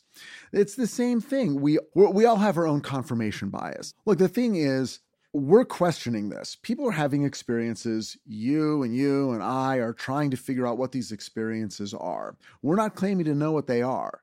But these scientists, they know what it is. It's been explained. They're moving on. Yeah. They yeah. figured it out. It's dying brain, on to the next. Right. But based on no more, in fact, a lot less information and a lot less exploration in many cases, because they're not talking to the people who have the experiences. They're saying, when a brain dies, here's probably what's happening in that brain Yeah. but they don't know what's happening in that brain. It's like when true believers use the phrase quantum and they use quantum as their catch all. They'll say, well, according to quantum physics, there's a lot of dimensions and that's where heaven is. Right. The hard scientists, it drives them nuts. Mhm. It's like all these hooey gooey woo woo people just grab the term quantum physics and it's like a suitcase into which they pack all of their beliefs. I get the feeling he might be a little bit talking about us because we say quantum all the time. Oh well, Like no, you, I mean you more than me, I think. Yeah. Okay, I'm No, no, just I meant, making sure. uh, I can't tell if you're insulting us, Rich. No, no, it's, it's I, I didn't want you to catch on until I left the building. okay. I'm probably using the term incorrectly, so it doesn't apply to me. So that's, uh, But- but, I see what you're you- saying. Yeah. You, you were telling me about some rat experiment they Yeah. did with dying well, rats. Yeah. Again, there's different facets that skeptical researchers will point to as their go-to explanations here, and frankly, they make sense to me. There's nothing wrong with them, but they're kind of individualized. So part of it is the life review. Now, what's interesting with the rats is that rats in a state of duress or having their heart stopped, we don't know what kind of a review they're having. By You the know? way, we do not condone rat experiments. These experiments have already happened. Please No. do not email us about the rats. We have not heard any Uh, rats. I'm not sure they died either. I mean, yeah, you don't want to. Well, they weren't having a good time. Oh, right. yeah, this is yeah, the one get- where, as they were dying, their brain activity spiked. Yeah, so that experiment was done at the University of Michigan in 2013, and that is something that materialists, people who will say that's all, it's all in your head, will point to as proof that uh, that will explain their outcome of this near-death experience. Except, of course, it's in rats. So this experiment was covered by journalist Gideon Lichfield, who did a lot of extensive writing, I think, on kind of the skeptical side of it. We're basically taking a look at these experiments, and uh, what he found that the researchers did was, quote, took anesthetized rats and stopped their hearts. Within 30 seconds, the rats' EEG brain signals flatlined, but first they spiked with an intensity that suggested that different parts of the brain were communicating with one another, even more actively than when the rats were awake. Unquote. So, in effect, you know, what this means is that the brain goes into this heightened state of hyperactivity, kind of a final spasm when it's denied oxygen. And what happens is that this heightened brain activity, which is higher than when they were awake normally, is producing some kind of NDE experience for these rats. And it's triggering a life review. That life review is somehow connected to the human experience of that heightened brain activity that humans experience, and that basically that's part of the brain just playing the tape, as I say. It's it's like press the play button on the file because we're about to go down, and that's what every brain does, Well, animal and things. human. You know, Why would a brain go through a life review when it's dying? the skeptical review is that it's part of the endorphin process to distract you or comfort you in some way. I believe that that's their. But, but, but it's so odd. Again, it's a weird place to land. In other words, Yeah. they're taking the suitcase of increased brain activity and they're packing the NDE into that with no evidence. There's no logical reason. There's no biological reason. There's no evolutionary reason Right. why you would. And they've, well, maybe your brain is searching for an experience that was just like this. Was that what your brain does? right. certainly no proof of that. But as long as you can come up with something and jam it in there, then you can move on to the next. Yeah. Yeah. This spiked brain activity, that's really interesting Right. that they're saying this spike, this burst of activity Yeah. is where the NDE exists. well, again. but what yeah. they're doing is ignoring the fact that for most people, there is no brain activity Mhm. at all Yeah. when the near death experience takes place. Then you have Oliver Sacks in a way that I think is actually, this one actually makes some sense. Mhm. His theory apparently was well, you don't know when the near death experience is taking place. Maybe it's taking place while the brain is flatlined, or maybe it's taking place in the split second before the brain flatlines. And, and, and I actually think that is a legitimate argument. We don't know exactly when, because Well, we're getting back to that whole done that debate about the moment of death. It's like when is the moment of right. death? When it happens, it might be a way that we can't measure. Right. But let me ask you if you've ever done this. You're sitting with your family watching TV, you're getting a little bit drowsy, you fall asleep.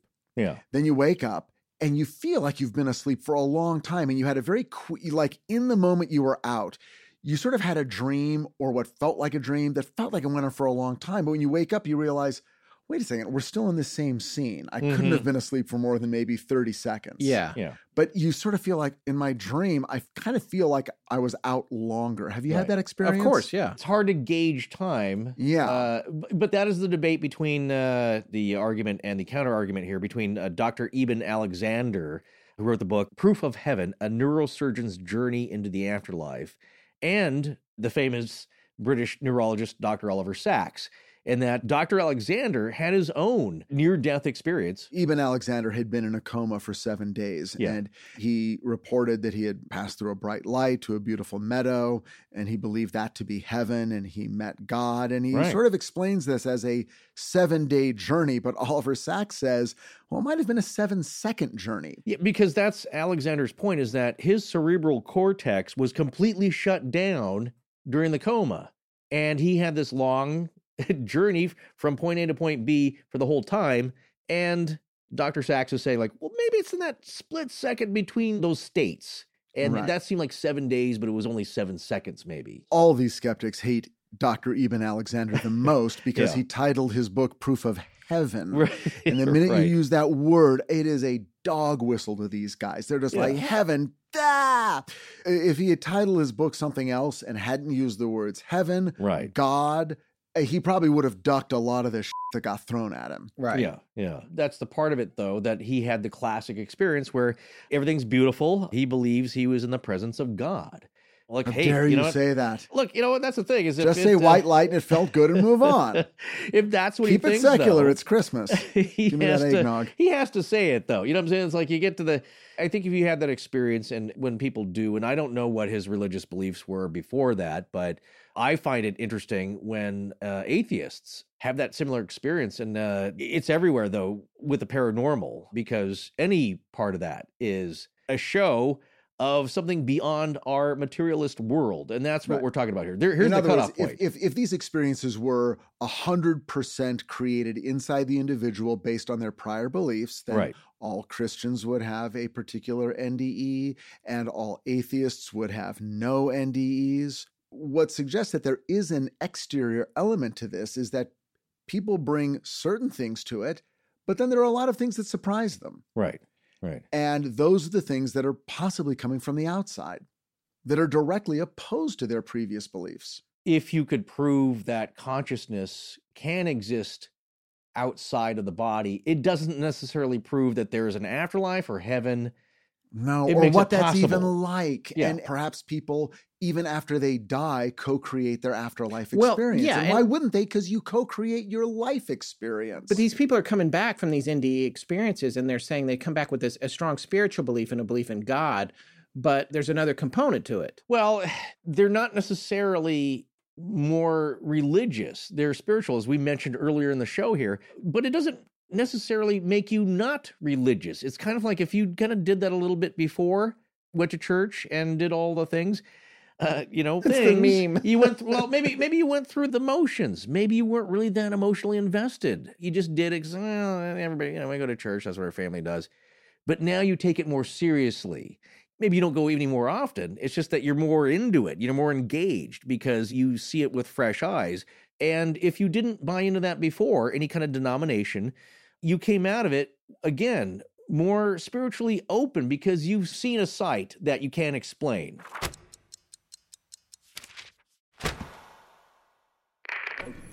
I'm Danielle Lyons from Whidbey Island, Washington, and when I'm not trying to part the veil between worlds, I'm listening to Astonishing Legends. Let's get back to the show. So now I have another question. This is a question for you, Rich, and it's something not specifically you, both of you guys, but Mm. like I guess that is only just now occurring to me. Let's say that this is all in your mind, and there's nothing to it. When we die, we're worm food or whatever. Then what, again, from an evolutionary reason or any other reason, would be the reason for coming back and feeling that way, feeling more devoted to God and spiritual or devoted to Yeah. whatever higher being you believe in? What would be the reason for that? I don't think you could provide a reason that it's an improvement over. Take yourself as an organism, like any other sea creature that uh, behaves and adapts and evolves to further itself, because that's the aim of every organism on Earth to keep on living and generations afterwards in a most efficient way. And okay, so let's say it's a comforting aspect of the quote unquote dying brain. Let's run the tape. Let's flood the brain with endorphins. It's a painkiller. It's a pleasant experience. Not for everybody. Some people have the negative, uh, you got the stale, out of date endorphins and you had the bad experience. But for most people, it's good and maybe it's just comforting. And you come back and then maybe, you know, it's just like you live a little bit better. You know what I'm saying? So in society and, and Or to the individual. What if the evolutionary reason is that all the microorganisms and the smaller components of life that make up your body are just trying to self-preserve? Is this and your so- midi-chlorians? well, no, it's just they're they're just kind of figuring out. It's like, uh, well, this thing's almost done. Can we get it to keep hanging on? Because this is the good life. But if it's gonna go, yeah. we're gonna have to jump ship here, and we're gonna have to go be different forms of bacterias and whatever. We're gonna go down Yeah. into the earth, or so maybe they're trying to control their journey collectively. I and see what you're saying. There's some Yeah. kind of I don't know. I, you Well, know, that- that's, that's the what para- we do. that- we that's the- speculate. right. That's the Move the parasite. eggnog away from Scott.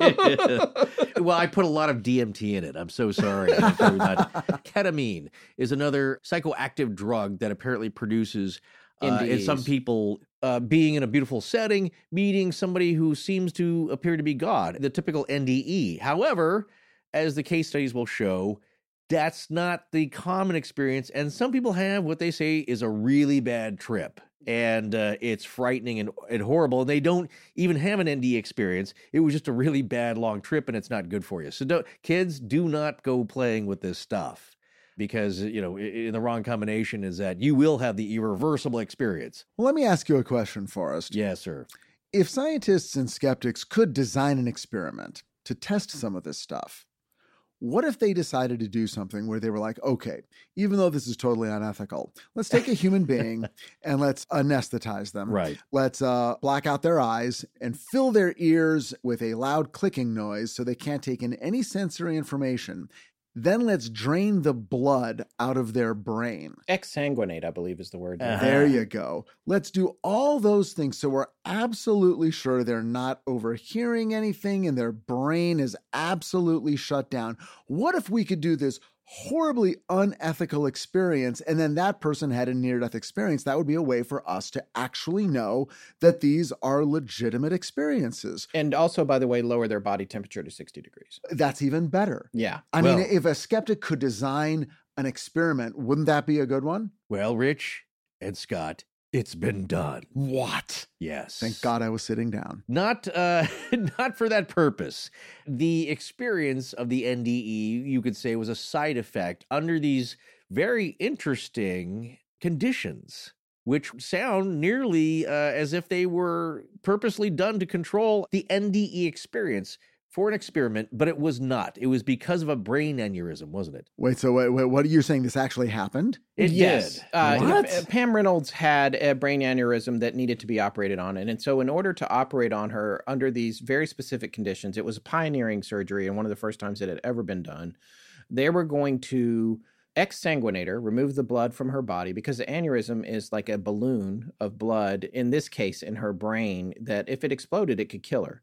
And so, what they wanted to do was operate on it to remove it so that she could safely live. So, in order to do that, they reduced her body temperature, I believe, to 60 degrees. They plugged her ears, and then there was a devices in there that were clicking, making a loud click that they could track. Yeah, you could the- see it on the EEG. the EEG. Yeah. Yes.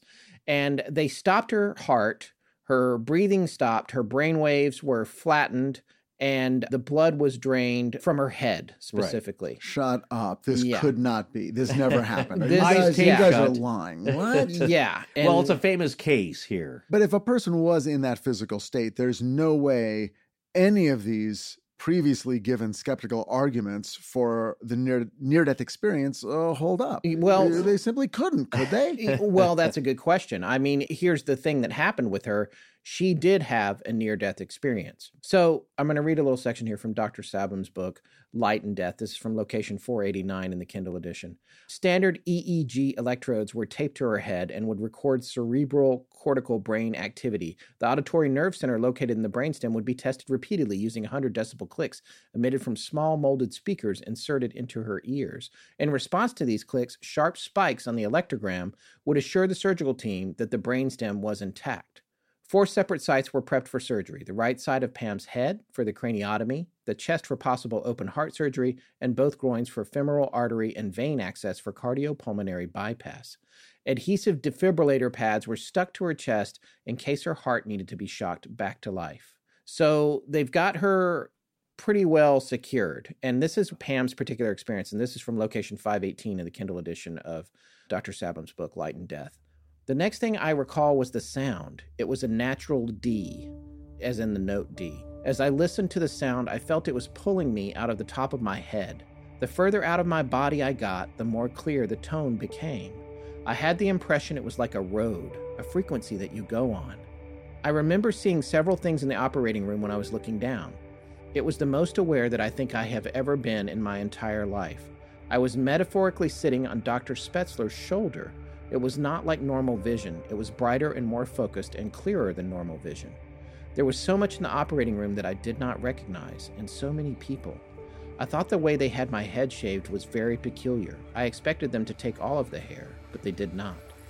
The saw thing that I hated the sound of looked like an electric toothbrush and it had a dent in it, a groove at the top where the saw appeared to go into the handle. But it didn't, and the saw had interchangeable blades too, but these blades were in what looked like a socket wrench case. I heard the saw crank up. I didn't see them use it on my head, but I think I heard it being used on something. It was humming at a relatively high pitch, and then all of a sudden it went brrr like that. She goes on to point out how she heard someone say something about her veins and arteries being very small. She said she believed that was a female voice, and she thought that it was Dr. Murray. There were a lot of doctors there, but she wasn't sure. So then they successfully operated on the aneurysm. Later in the surgery at 11:25 a.m., Pam was subjected to one of the most daring and remarkable surgical maneuvers ever performed in an operating room. The head of the operating table was tilted up, the cardiopulmonary bypass machine was turned off, and the blood was drained from her body like oil from a car. Sometime during this period, her near death experience progressed. There was a sensation like being pulled, but not against your will. I was going on my own accord because I wanted to go. I have different metaphors to try to explain this. It was like the Wizard of Oz being taken up in a tornado vortex, only you're not spinning around like you've got vertigo. You're very focused and you have a place to go. The feeling was like going up in an elevator real fast, and there was a sensation, but it wasn't a bodily, physical sensation. It was like a tunnel, but it wasn't a tunnel. At some point very early in the tunnel vortex, I became aware of my grandmother calling me, but I didn't hear her call me with my ears. It was a clearer hearing than with my ears. I trust that sense more than I trust my own ears. The feeling was that she wanted me to come to her. So I continued with no fear down the shaft. It's a dark shaft that I went through, and at the very end, there was this very little tiny pinpoint of light that kept getting bigger and bigger and bigger. I noticed that as I began to discern different figures in the light, and they were all covered with light, they were light and had light permeating all around them. They began to form shapes I could recognize and understand. I could see that one of them was my grandmother. I don't know if it was reality or projection, but I would know my grandmother, the sound of her, anytime, anywhere. I recognized a lot of people. My Uncle Gene was there. So was my great great Aunt Maggie, who was really a cousin. They were specifically taking care of me, looking after me. They would not permit me to go further. It was communicated to me, that's the best way I know how to say it, because they didn't speak like I'm speaking, that if I went all the way into the light, something would happen to me physically. They would be unable to put this me back into the body me, like I had gone too far and they couldn't reconnect. So they wouldn't let me go anywhere or do anything. I wanted to go into the light, but I also wanted to come back. I had children to be reared. It was like watching a movie on fast forward on your VCR. You get the general idea, but the individual freeze frames are not slow enough to get detail there you go. There's much more to this story, but that's the extent of her experience. And she did live. And she was clinically dead. Yeah. And by the way, when she came out of it in the surgery room, they were playing Hotel California. And the first line she heard was, You can check out anytime you like, yeah. but you can never leave. She mm. said she later told Dr. Brown that was incredibly insensitive.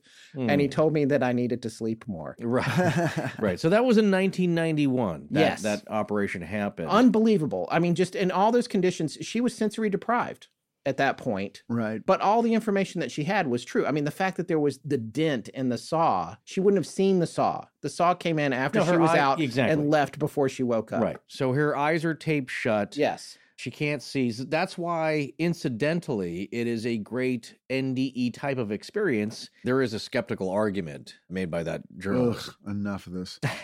because he also talks about Maria. Which journalist? Uh, Gordon Lichfield. He says none of Reynolds' reported veridical perceptions happened when her EEG recorded a flat line. So he's refuting that. So they all took place before or after when she was under anesthetic, but very much alive. So he's attributing that possibly to anesthesia awareness. Can I just say, big fat hairy deal? Like, yeah. I don't know where you're at with that, Rich, but for me, it's like that moment of death, whether you were flatlined or not, this experience is what it is. If your brain is still working, it doesn't nullify it for me. Blindfold someone, block their ears, and then put them on anesthesia, and then have them tell you what's happening in the room. Yeah. Yeah. Right. Whether they're dead or not. Right. They can be wide awake. See, that's a super valid point. And I think the other thing that's interesting about this is it comes back to what we were talking about earlier about the moment of death. And this is what's fascinating to me. I want to read this paragraph. This is uh, just a little bit later in uh, Dr. Sabom's book. This is location uh, 659 in the Kindle edition. Basically, he's just finishing up here saying how everyone could certify that she was clinically dead for a good deal of the operation. But to your point, Forrest, and to that journalist's point mm-hmm. about what is that moment of death and what does death even mean? And again, this harkens back to something we were saying earlier. With this information, can we now scientifically assert that Pam was either dead or alive during her near death experience? Unfortunately, no. Even if all medical tests certify her death, we would still have to wait to see if life was restored. Since she did live, then by definition, she was never dead. Doctors can save people from death and rescue some who are close to death, but they cannot raise people from the dead. Conversely, if Pam had died, the tests indicating death would have been confirmed. So the point here, and this is something that I got from Dr. Sabom's book, it was a point that he made very well. It's like, what is death? If you're dead, you can be dead for five weeks, and they bring you back. Were you ever really dead? well, five weeks is a long time. But uh, but, but what I'm saying is, you know, the Hmm. doctors can't raise people from the dead. But the point is that if you're dead for an hour, you know, we took all the blood out of your body, but then we brought you back, then you were never really dead because now you're back. Because dead has this finality to it, or is as Rich said earlier, it was the name of my high school band, permanently dead. Mhm. Because apparently you can be temporarily dead, but except but that's yes. not death. But if you embrace the spiritualist viewpoint, you're never dead. Yeah. You're either in your body or you're not in your body, but you're still you. And that brings us to a book by Jeffrey A. Marks called The Afterlife Interviews. So, now this is kind of cool because you got to look at it and go, all right, well, all these people who claim to have near death experiences came back. They're alive. And if they're alive now, then they were alive then, at least alive enough to come back. But what about the people who actually die? Who talks to them? Well, mediums talk to them. Now, I know I'm solving one mystery by introducing a second mystery, but just for fun, let's take a look at this because when we recorded part one, I went home and I remembered, oh, wait, there's some cool life review stories, but they're actually in a book called The Afterlife Interviews. And what this book is, this medium who meets with people and puts them in touch with their dead grandmother or whatever, people would come up and say, Oh, you're a medium, so you talk to spirits. Well, what do they say life is like on the other side? And he realized he had no good answers because that's never what they talked about. They only spent all of their time talking about, okay, you are so and so's grandmother. Here's how we're proving that you're so and so's grandmother. Here's what she remembers about being alive. Here's how she died. Not to derail you, but just quickly, it kind of goes back to that bigger picture thing, which is something that Forrest pitched about the EVP from the Sallie House again, was this zip file idea. I can't get away from that. Just like that all the data is there. It's kind of like the Bible Code. Did you ever read the Bible Code, that book? Um, Um, no, but I'm familiar with Oh, it. I right, where you can read it. find the information. It's like all the information is there. It's really about how you come at it. It's the Yes, you have to ask the right question. you have to ask the right question. So it's interesting because they're having these experiences and everybody's just like, well, is Aunt Judy there? What is she? No, it's not Aunt Judy. What does she have a gray, a shock of gray hair? Yeah. What's it like to be dead? Why is no Well, one asking that? That's what this guy finally did. So let's, yeah, he let's decided he he wrote up a list of oh, I think 52 questions, and he would ask permission from the sitter before. Why 52? Well, that's as many as he came up with. Oh, okay. So and it's, it's like a, number of a deck of cards. Yeah, I- without it's the something that's- yeah. I know it sounds significant. I'm not sure that it is. But in cases where he got a very strong connection to a spirit, he would say, When you're done talking to your grandma, can I talk to her? Because I've got some questions. And then he would interview the dead person, which is fascinating. I love it. It's, So- it could be a new uh, late night show. Totally. So he would ask, okay, so what happens at the moment of death and right afterwards? And you know the answers he got? Well, I went through a tunnel and then I had a life review. And these are people who didn't come back from the dead. He's just talking to spirits of people who are in the ground, they've been cremated. Here's what these spirits say. This one person responded What they did in my life review, they made it small in terms of size and made me larger than what I was viewing so I could take all of it in, and yet it didn't overwhelm me. It was the most loving and caring thing I had seen and ever had done. Even though the problems in my life were still there and being shown to me, they created the imagery in such a way that they kept saying, You're bigger than this. You're bigger than this. Can you see that you're bigger than this? They didn't dismiss the conditions, they didn't dismiss the problems, but they wanted to keep me. And now the medium is talking. The medium says he didn't have a lot of control over his emotions because the whole point of keeping him larger was because they understood he could get emotionally caught up in what he was viewing and it would just make him spiral down into despair looking at bad events from his life. And they didn't want that to happen. They wanted to keep him above that, so they created this special perspective for him. That We're getting back a story to looking of a down life on yourself. Yeah. or looking down on yourself. Someone else describes it very directly. This person says, As soon as I got out of the tunnel, the life review thing started. It was all of a sudden, boom, because the memories are fresh. They got right into it. And so, again, paraphrasing from this book, many of these dead people said, I died, I left the body, out of body experience. Mhm. I was surrounded by light. I traveled to that light through a tunnel. Once I arrived there, I saw dead people, relatives of mine. I saw spirit figures, and I was given a life review. And these are people who didn't come back from the dead. These are spirits that this medium is talking to. in a weird way, it's confirmation of the near death experience. It's not just something experienced because of something the physical body is going through, some sort of crisis, lack of oxygen. This is the beginning of what happens next. If you believe that Any of this this guy, at all. yeah, If- if, this they- guy is talking Yeah. to dead people. Well, by the way, there's volume one and volume two. These are really fun, interesting. no, I can't wait to I mean, read them. It's so fun. Yeah, You got to yeah. check it out. in a lot of ways, that setup for that book is part of the reason I wanted to start our show. I felt like a lot of times when people approach the paranormal, they didn't ask the questions that I wanted people to be asking. Right. It's the same thing. I love it. Yeah, Like, he I- I does. wanna No, he asks everything. He's Yeah. like, do you perceive... What's it like there? Yeah, What's it like there? Do you perceive a progression of time or do you live in an eternal now? Oh, he, he asked that? Hey, look, do you get to eat the food you used to like? Do you get to have sex? Right. All those like like Right. completely stupid human questions and they get answered. Wow. That's It's awesome. fascinating. From a variety of entities or just one good one, one variety of, there's like 18 different sitters and spirits some of them are from non-western religions and non-western cultures and they come through and so i mean again check out the book you can find it on amazon Mhm. it's well worth a weekend Interesting. I love it. we said this, uh, or I did, I guess, about the Sallie House. Is that we go there and you have a limited physical experience. Maybe you get no one was really scratched. We got some marks on some of our peeps there, but they faded quickly. That experience mostly was internal for Scott and a little bit of uh, strange feelings for some of us. But if you want to know the answers of like who's doing this, what's going on, then you have to look to mediumship. And there's a lot of people who don't believe in that kind of stuff. It's intangible.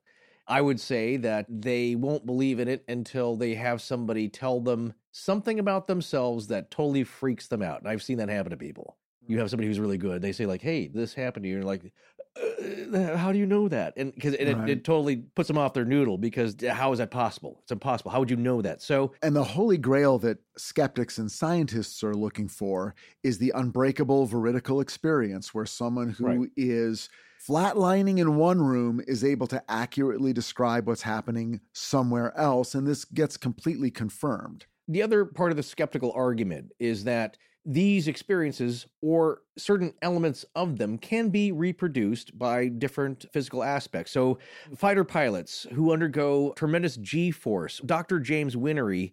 In 1978, he did a study with fighter pilots who underwent centrifugal force training to see how many Gs they could stand before you black out. They have some similar characteristics in their experience with NDEs. They would report things of uh, beautiful dreams, I guess dreamlets, things happening in and out.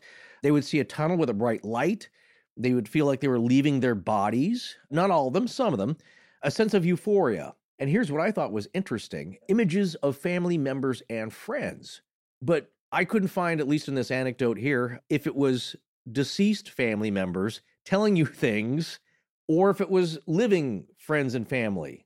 Because I think it makes a difference. right It's like with Pam Reynolds, her uncle guiding her back. It's not your time. That's a really good point. With the NDEs, everybody's dead. We're so Not- is it mostly mostly. some Yeah. people having a near-death experience do see people who are currently alive Okay, okay. Well, then that just squashes everything I was just going to say. No, but it, no, but that's that, that- no, but Thanks, that is, Rich. You're welcome. That is that is in line just with what trying I'm to play though. fair That's kind of my point here. Another case, uh, the angular gyrus argument, and that is a part of the brain that is believed to uh, have some effect on our ability to sense movement and spatial orientation.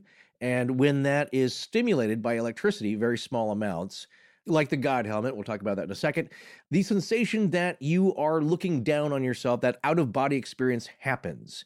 And it's another great quote I like here. Skeptic Michael Shermer said, quote, It's another blow against those who believe that the mind and spirit are somehow separate from the brain. In reality, all experience is derived from the brain. Mean, Unquote. Yeah, l- look at that statement for a second. Let, let's pull it apart. Here's his statement, the second sentence. In reality, all experience is derived from the brain. yeah. Well, in a way, that's true. It's experienced. Your perception of the- experience. Well, yeah, it's experienced with the brain. right. So, yeah, but what he, of course, is saying is that it's created within the brain. And the first sentence, it's another blow against those who believe that the mind and spirit are somehow separate from the brain. That people who believe differently than he does, this is a battle. Science is engaged in a battle Mm-hmm. where smart, rational people like Michael Shermer must deliver blows against people who question the nature of existence. Right, right, It's a war going on. right. Now, on the one hand, I can understand that. I'm sure it's very frustrating to talk to people who don't understand the scientific method Mm-hmm. or who believe things that are patently false. I'm right here. I can hear you. Pat, speaking of patently false, but I don't see a lot of near death experience researchers saying, well, it's another blow to materialists when you can Right. say that it's like, this is not a battle. In a perfect world, the Michael Shermers and the Susan Blackmores would stand back and say, you know, there are mysteries and we don't have really, really good explanations for them. And these weren't owls. yeah. I mean, Yeah. by the way, Hi, Blake. these theories that theoretically explain near death experiences are not all encompassing. They're not particularly strong, Yeah. and they don't take into account the human experience. No, they're weaker than the experience itself. And again, I think what we were trying to say earlier, all three of us in different ways, none of them effective, was that when it comes to this skeptical argument against this or anything else that we talk about on Astonishing Legends, it's often, it seems to be the skeptic's approach to say, well, I've definitively concluded that this one particular aspect of this is attributed to X. Therefore, all of it is bunk. It's Well- largely a Yeah. rhetorical argument that the underlying message is science has the means to explain things, and here's yet another fly we're swatting out of the air with the mighty fly swatter of science. And you know, you don't need to make that argument to prove that the scientific method is useful and can explain a lot of the human experience, but I think we have to acknowledge that it doesn't explain every part of human experience No, and no, and let's not race to the finish line. Let's actually figure these things out and not just go, well, um, this probably works. Jam it in place and move on. Why not ask the questions and why not try to come up with real solid answers? And and you know, believe me, people who wrote these books, many of them are scientists, far more than Michael Shermer is. They've got degrees that far outstrip anything he's got, and they're asking the question. Why is that so scary to ask the question? Well, Jim Harold found this out when he first interviewed. I think it's his first interview with Michael Shermer. I believe he's been on the show, the Paranormal Podcast, a couple of times. But in the one that I heard years and years ago, Michael Shermer was making his point about just all of paranormal phenomenon. It kind of summed up the position nicely, which you're bringing up here. Is that? But he said, like, okay, so all of the weird stuff that happens and we can't explain, all the phenomena that seems to be bizarre, that shouldn't, as I always like to say, things that happen that should not happen or seem to happen and it seem impossible. Maybe there's 10% of that. We have no idea what that's about or how it works, and science has no clue at all. So we take that 10% or 20 and we set it aside. Then we look at the 90 or 80% that we can approach and maybe figure out. And this was a couple of interviews afterwards where Jim said, like, what about that 10%? Uh, that's the part we should be looking at. Why not go back and the stuff because you can't. They have no answer for that. and that's fine if you admit you have no answer for it. And frankly, that statement, if Michael Shermer said that, that's one of my favorite things he said. It's if you're honestly taking the stuff you don't understand and stuff that feels like whatever the tool of modern science is, if it doesn't seem like that tool is best suited to attacking the questions of that 10% of experience, Right. then go ahead and set it aside, but don't say you've solved it. Set Well, it aside, solve the other Yeah. stuff, cure my cancer Yeah. by all means. And then when uh, science gets to a point where it can explain that stuff, then great, then start applying it over there. The one thing I do like about him, and I know you've heard this story a million times, and I dare not even bring it up, but since we're talking about Michael Shermer, Mm. he did have one experience in his life he couldn't explain. I won't even get into it, but it was a paranormal experience that he, he found puzzling. Which, to his credit, he has admitted publicly. I know. Uh, I mean, yeah. I and I give him so much credit for I that. I do too. Yeah, it- Because it- he's it sh- literally risking his career. yeah. When you do that, when you're a scientist or you're a skeptic and you even allow the possibility, you risk really getting Yeah. torn down by your peers. That's the beauty of uh, being on our side of the game. We can believe whatever we want. People already think we're crazy. Yeah, well, well, well and, and, and forget belief. We're allowed to at least question. And shouldn't Yes. everyone be allowed to question science most importantly? Shouldn't they be the ones that are allowed to question more than anyone? But they're not. You question the wrong thing. Why are you even talking about that? yeah. How so dare it's- you it's- talk it's about ignored? aliens? Yeah, so that's well, you get answer. into big trouble. But but Shermer had this experience. He went on the record with it, and then he went on the record with something else. He said, "I can't explain it, but because I do what I do, I'm going to have to leave it aside Yeah. and just keep on being a skeptic." Right. And I think that's a beautifully human way to approach something. It's even though something flew in the face of my beliefs, I'm going to continue with my beliefs because that is who I am. Right. And that is how I make my living. Right. And that is where I am comfortable. And you know what? That's called being a human being. And Yeah. I'm cool with it's that. It's understandable. My only point about that, it's like, why not let that be? You know what I'm saying? I was like, you don't have to explain that away. Accept it for what it is. It happened. He's telling us it happened. And uh, yeah, at the end of that article, he was saying, you know, I don't know what it is, but I'm going to have to dismiss it as a tremendous coincidence. My point is like, yeah, he has to because of his what he does and who he is. But for me, it's like I don't need to solve it. It was a very lovely experience. Look, that's the- unexplainable. The scientists who actively spend their careers studying near death experiences, guys like Kenneth Ring and Bruce Greyson, and many others that we've talked about, they would love nothing more than ironclad veridical proof that these things take place. And there's a funny quote I want to read here. This is a part of an email exchange, and this is from the Handbook of Near Death Experiences. It's an email exchange between Bruce Greyson and uh, Kenneth Ring. And Ken Ring said, and this is in regard to that final bit of proof, he said, There's so much anecdotal evidence that suggests experiencers can, at least sometime, perceive veridically during their NDEs. In other words, they can witness something they should not be able to witness that is happening in real life. He goes on to say, But isn't it true that in all this time there hasn't been a single case of a veridical perception reported by an NDEer under controlled conditions? I mean, 30 years later, it's still a null class as far as I know. Yes, excuses, excuses, I know, but really, wouldn't you have expected more than a few such cases at least by now? My tongue in cheek interpretation of this is the NDE is governed by the trickster who wants to tease us but never give us the straight dope so people are left to twist in the wind of ambiguity. And meanwhile, the search for the elusive white crow in the laboratory continues to frustrate researchers and gives ammunition to the skeptics.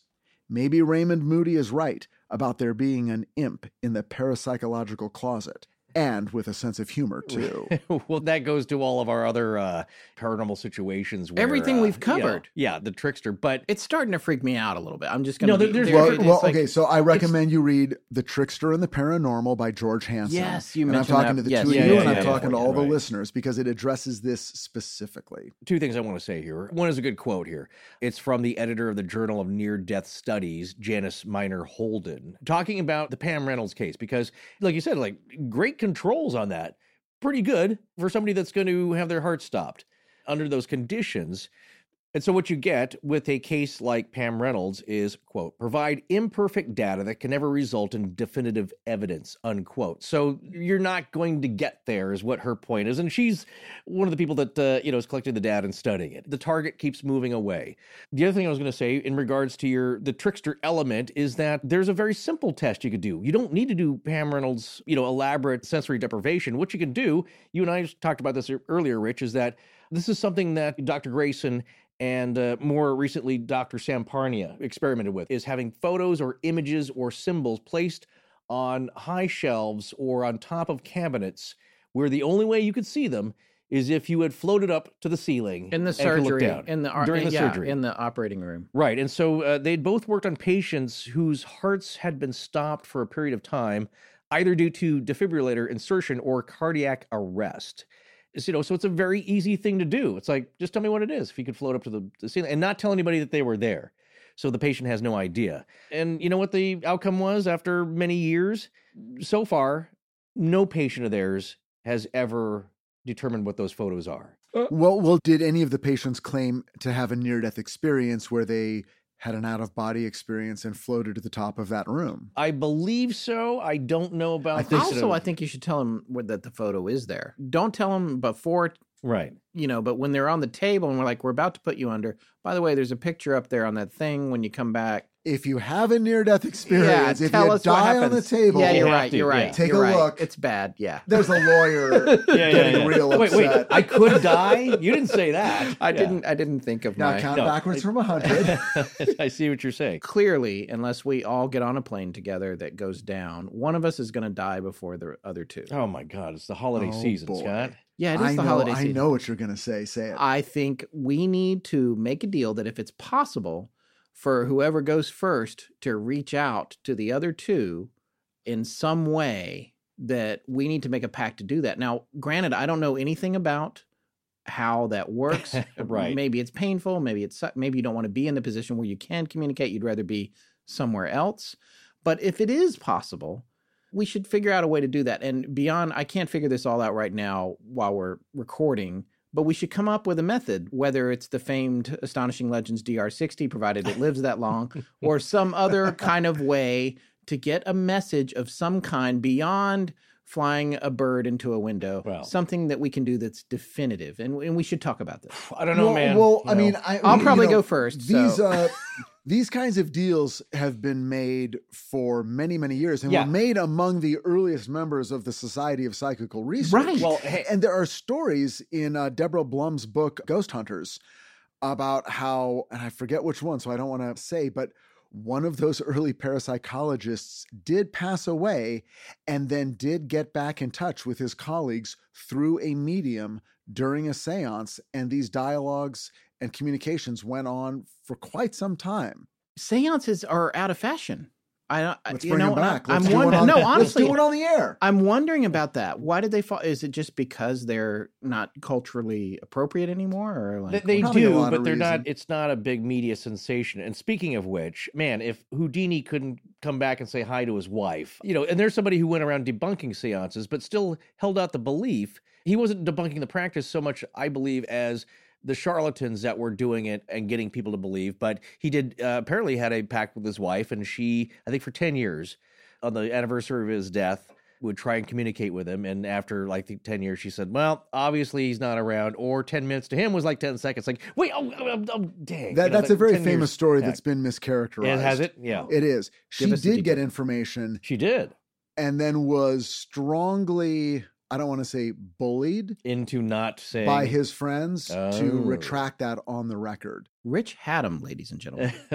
with the Uh, we're so glad you're here. The- you're- you can put us straight. Wow, that's fascinating. Again, I don't know how the rules work. We're going to make what a pact. I'm just going to say that. We're not going to a do it right now. We're saying this now. It's Yeah. on tape, Oh, dear. Yeah. as it were. Yeah. Talk about something that you'll need a seance to get in touch with. Is this the It's only way. I'm going to get back on this show? Is I'm dead, and, and, I- and it'll be an EVP. By the Oh, way, this is uh, the Astonishing Legends idea of a holiday show. Yeah.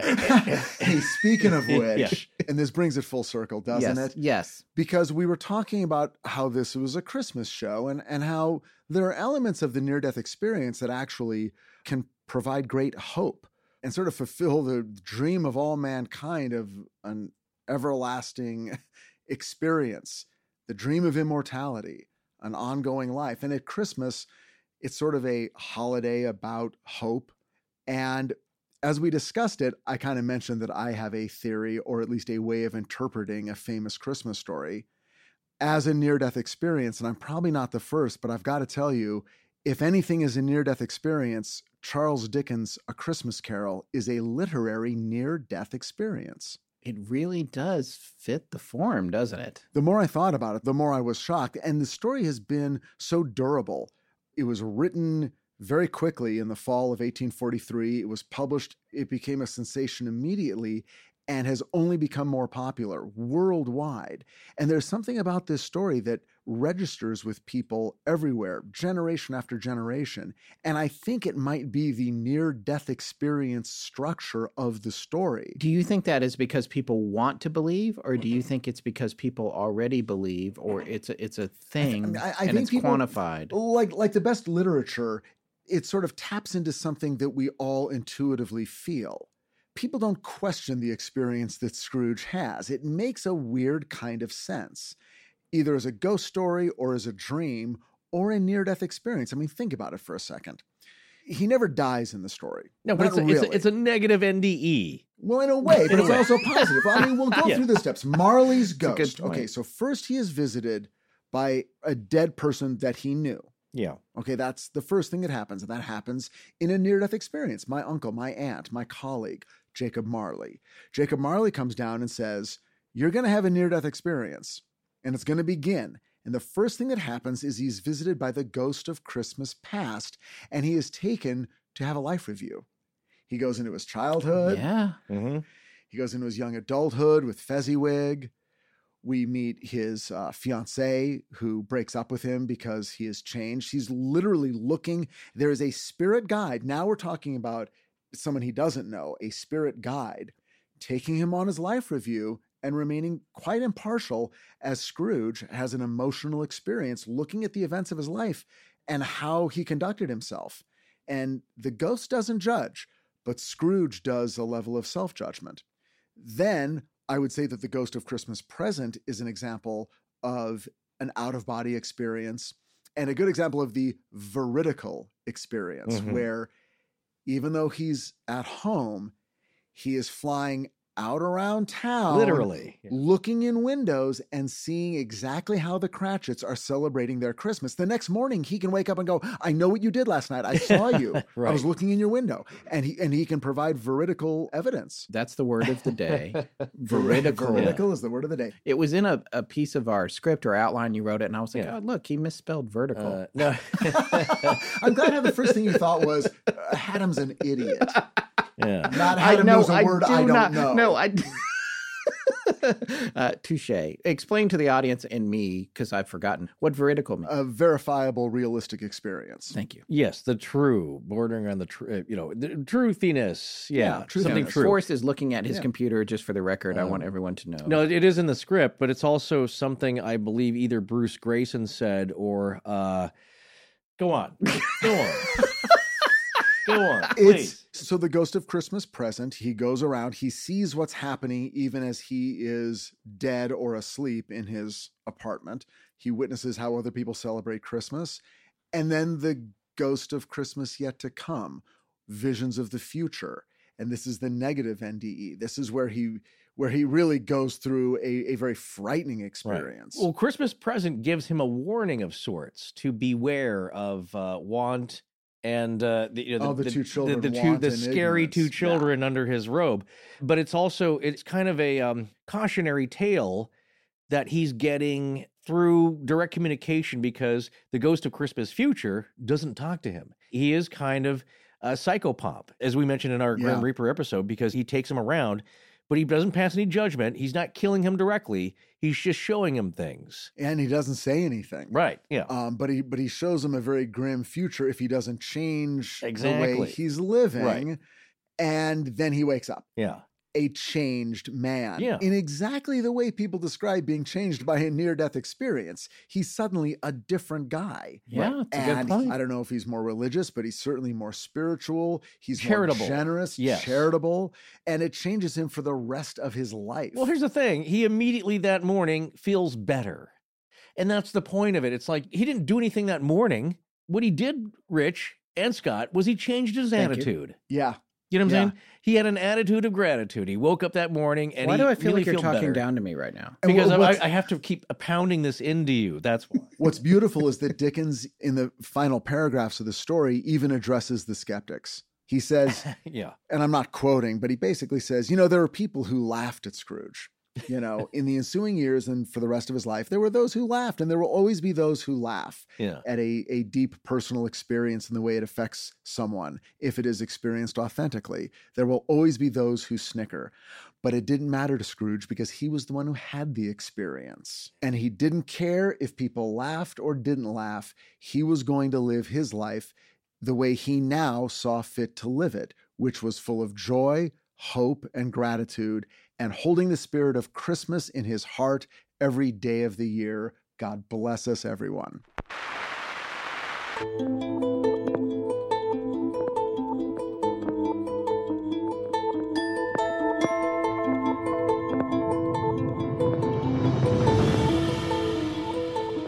Ho ho ho! That's gonna wrap up the last show of 2018. Scott and Forrest would like to thank everyone who continued to listen to Astonishing Legends this year. They'll be back in three weeks on January 12th with a new show. Special thanks to Richard Hatem, who was a very good boy this year. Please remember to support our sponsors. They keep the show free and the lights on in Blanket Fortiana. Special thanks to John Bolin. Hi, my name's Jeremy Barker. Hi, I'm Christopher Vigneault, and I give permission to Astonishing Legends. I'm Danielle Lyons. Our show is edited by Sarah Wendell, and our theme, which is available as a ringtone, is by Judson Crane. Sound design is by Ryan McCullough. Special thanks to the ARC and its lead researcher, Tess Feifel. But most importantly, we want to thank you, our listeners. Visit our store at astonishinglegends.com or interact with us and other listeners on Facebook, Twitter, and Instagram. You can also find us at patreon.com slash astonishinglegends if you'd like to support the show in that way. Copyright Astonishing Legends Productions. Good night. 911, what's your emergency? Uh, yes, I'd like to report a robbery. There's a fat man that came down my chimney. He ate all my cookies. He drank all my milk. He left a bunch of junk under my Christmas tree. And now I got reindeer poops all over my yard.